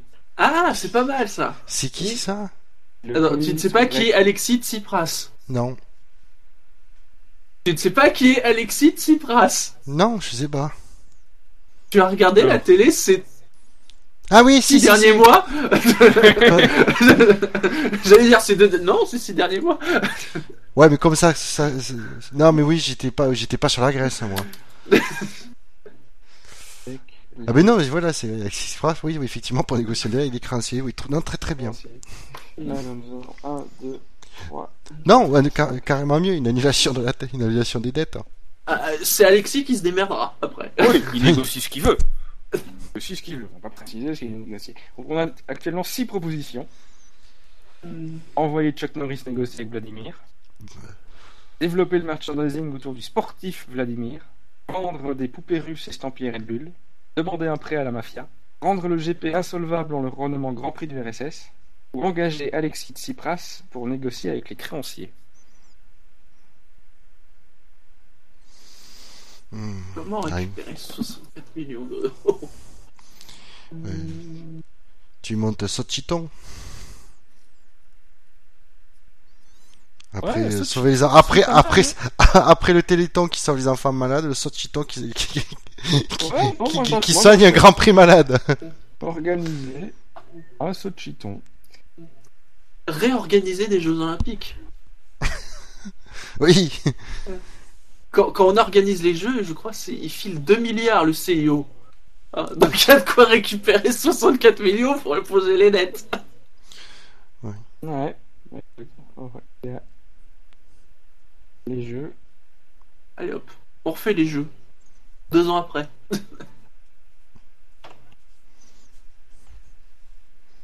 On doit être à 8. Pourquoi pas, pourquoi pas? Nous en, là, nous en sommes donc à 8. Finalement, t'as mis quelque chose sur le... la, la bouffe? Euh, non, la bouffe, non. Faut Ah, finir bah toujours pas une proposition sur, le... non. sur les Mais non, mais c'est ta faute. On est parti sur les, on était sur la bouffe. T'as parlé des poupées russes. Et voilà. Et Oui, mais qu'est-ce que tu veux dire on sur- rien. Non mais il y en a plein, mais le problème c'est que les gens les connaissent pas. Enfin, à part parler de blini, de borch ou, ou de caviar. Là, non, j'ai mieux. Ou de samovar. On, on peut peuvent- organiser une dégustation de vodka jusqu'à ce que les créanciers oublient qu'on, leur doit, que les organisateurs leur, leur doivent J'ai de l'argent. j'ai mieux pour euh, gagner de l'argent. Devenir le fournisseur officiel de vodka de Kimi. Ah, ça se tient. Ah, ça, c'est- Il y a moyen de faire un beau chiffre d'affaires. Fournisseur. C'est bien ça, tu joues sur tous les clichés. Exclusif. Et exclusif. En vodka Voilà, vous l'avez votre truc alimentaire sur la Ouais. Russie. mis. Oh. Allez, Conan. Ça, ça va faire du Offi- chiffre. officiel- off- toujours du chiffre. Officiel, c'est pas obligatoire. Du moment que c'est exclusif. Exclusif, ouais. Donc on a eu la vodka, la mafia. Genre, Il nous manque un truc sur le gaz ou la neige, les gars. hmm, Ouais, sur le froid, quoi.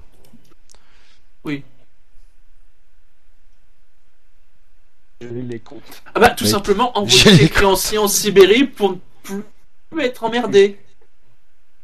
Voilà. Tu... Il, il reste de pas. l'argent, on on vous envoie en Sibérie. Voilà, et démerdez-vous. et si vous revenez, là on négociera la dette. Ouais, j'aime bien l'idée. Peut-être à travailler. Ouais, ou alors tu fais plus simple, tu envoies les créanciers au goulag et puis basta. C'est une- Organiser, un- organiser, organiser un Colanta Sibérie Ah, créanciers. l'équipe des créanciers et l'équipe des promoteurs. Ah oui, oui, oui, oui, oui. Oula, Ouais, très très C'est bien. pas mal, très, très très Ah oui, très très bien. C'est voilà, là tu as trouvé l'ingrédient qui qui fait que la la proposition devient intéressante pour la personne qui va avec un Denis Brognard et tout, ça fait un peu F1 et parfait. Mais oui, voilà, organiser, organiser un Colanta Sibérie entre l'équipe, Colanta Vladivostok. l'équipe des créanciers et l'équipe euh, des euh, organisateurs. Parfait. Alors, le sondage de cette semaine, on récapitule parce que sinon, euh, c'est un peu le foutoir. C'est quelle solution pourrait trouver le Grand Prix de Russie pour combler son déficit de 64 millions d'euros? Et pour ce sondage, vous aurez le choix, comme d'habitude, entre 10 propositions.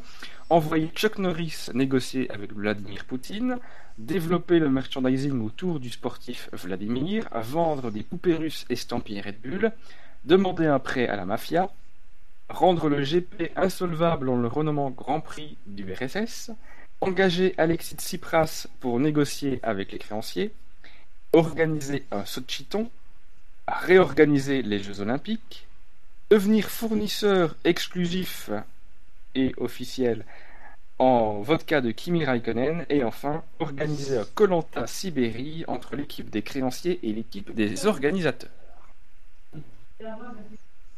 Voilà donc un bien beau sondage. Oui. Ce que vous en pensez. Oui. Original pour moi aussi. Je trouve bien. on s'en sort pas mal. Ouais.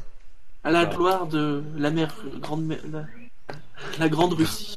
La grande mère Russie. Aussi, voilà. Et, et qui fait aussi honneur à notre euh, fournisseur officiel.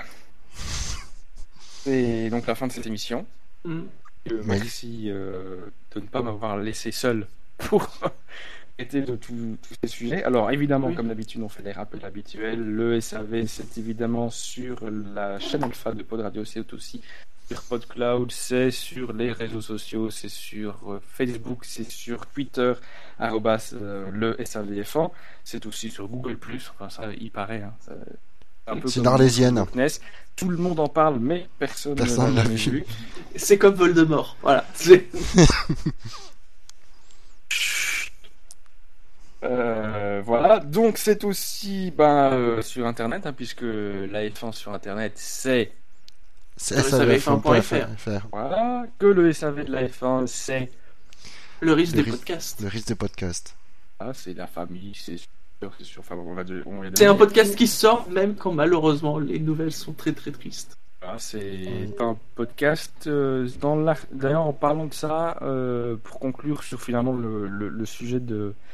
principal de cette émission, dans l'article euh, du podcast, vous retrouverez euh, un- une, pe- une petite missive, euh, une réaction euh, de Fab qui n'a pas pu euh, être là euh, dans cette Il, il émission. aurait aimé mais il a pas pu. Voilà.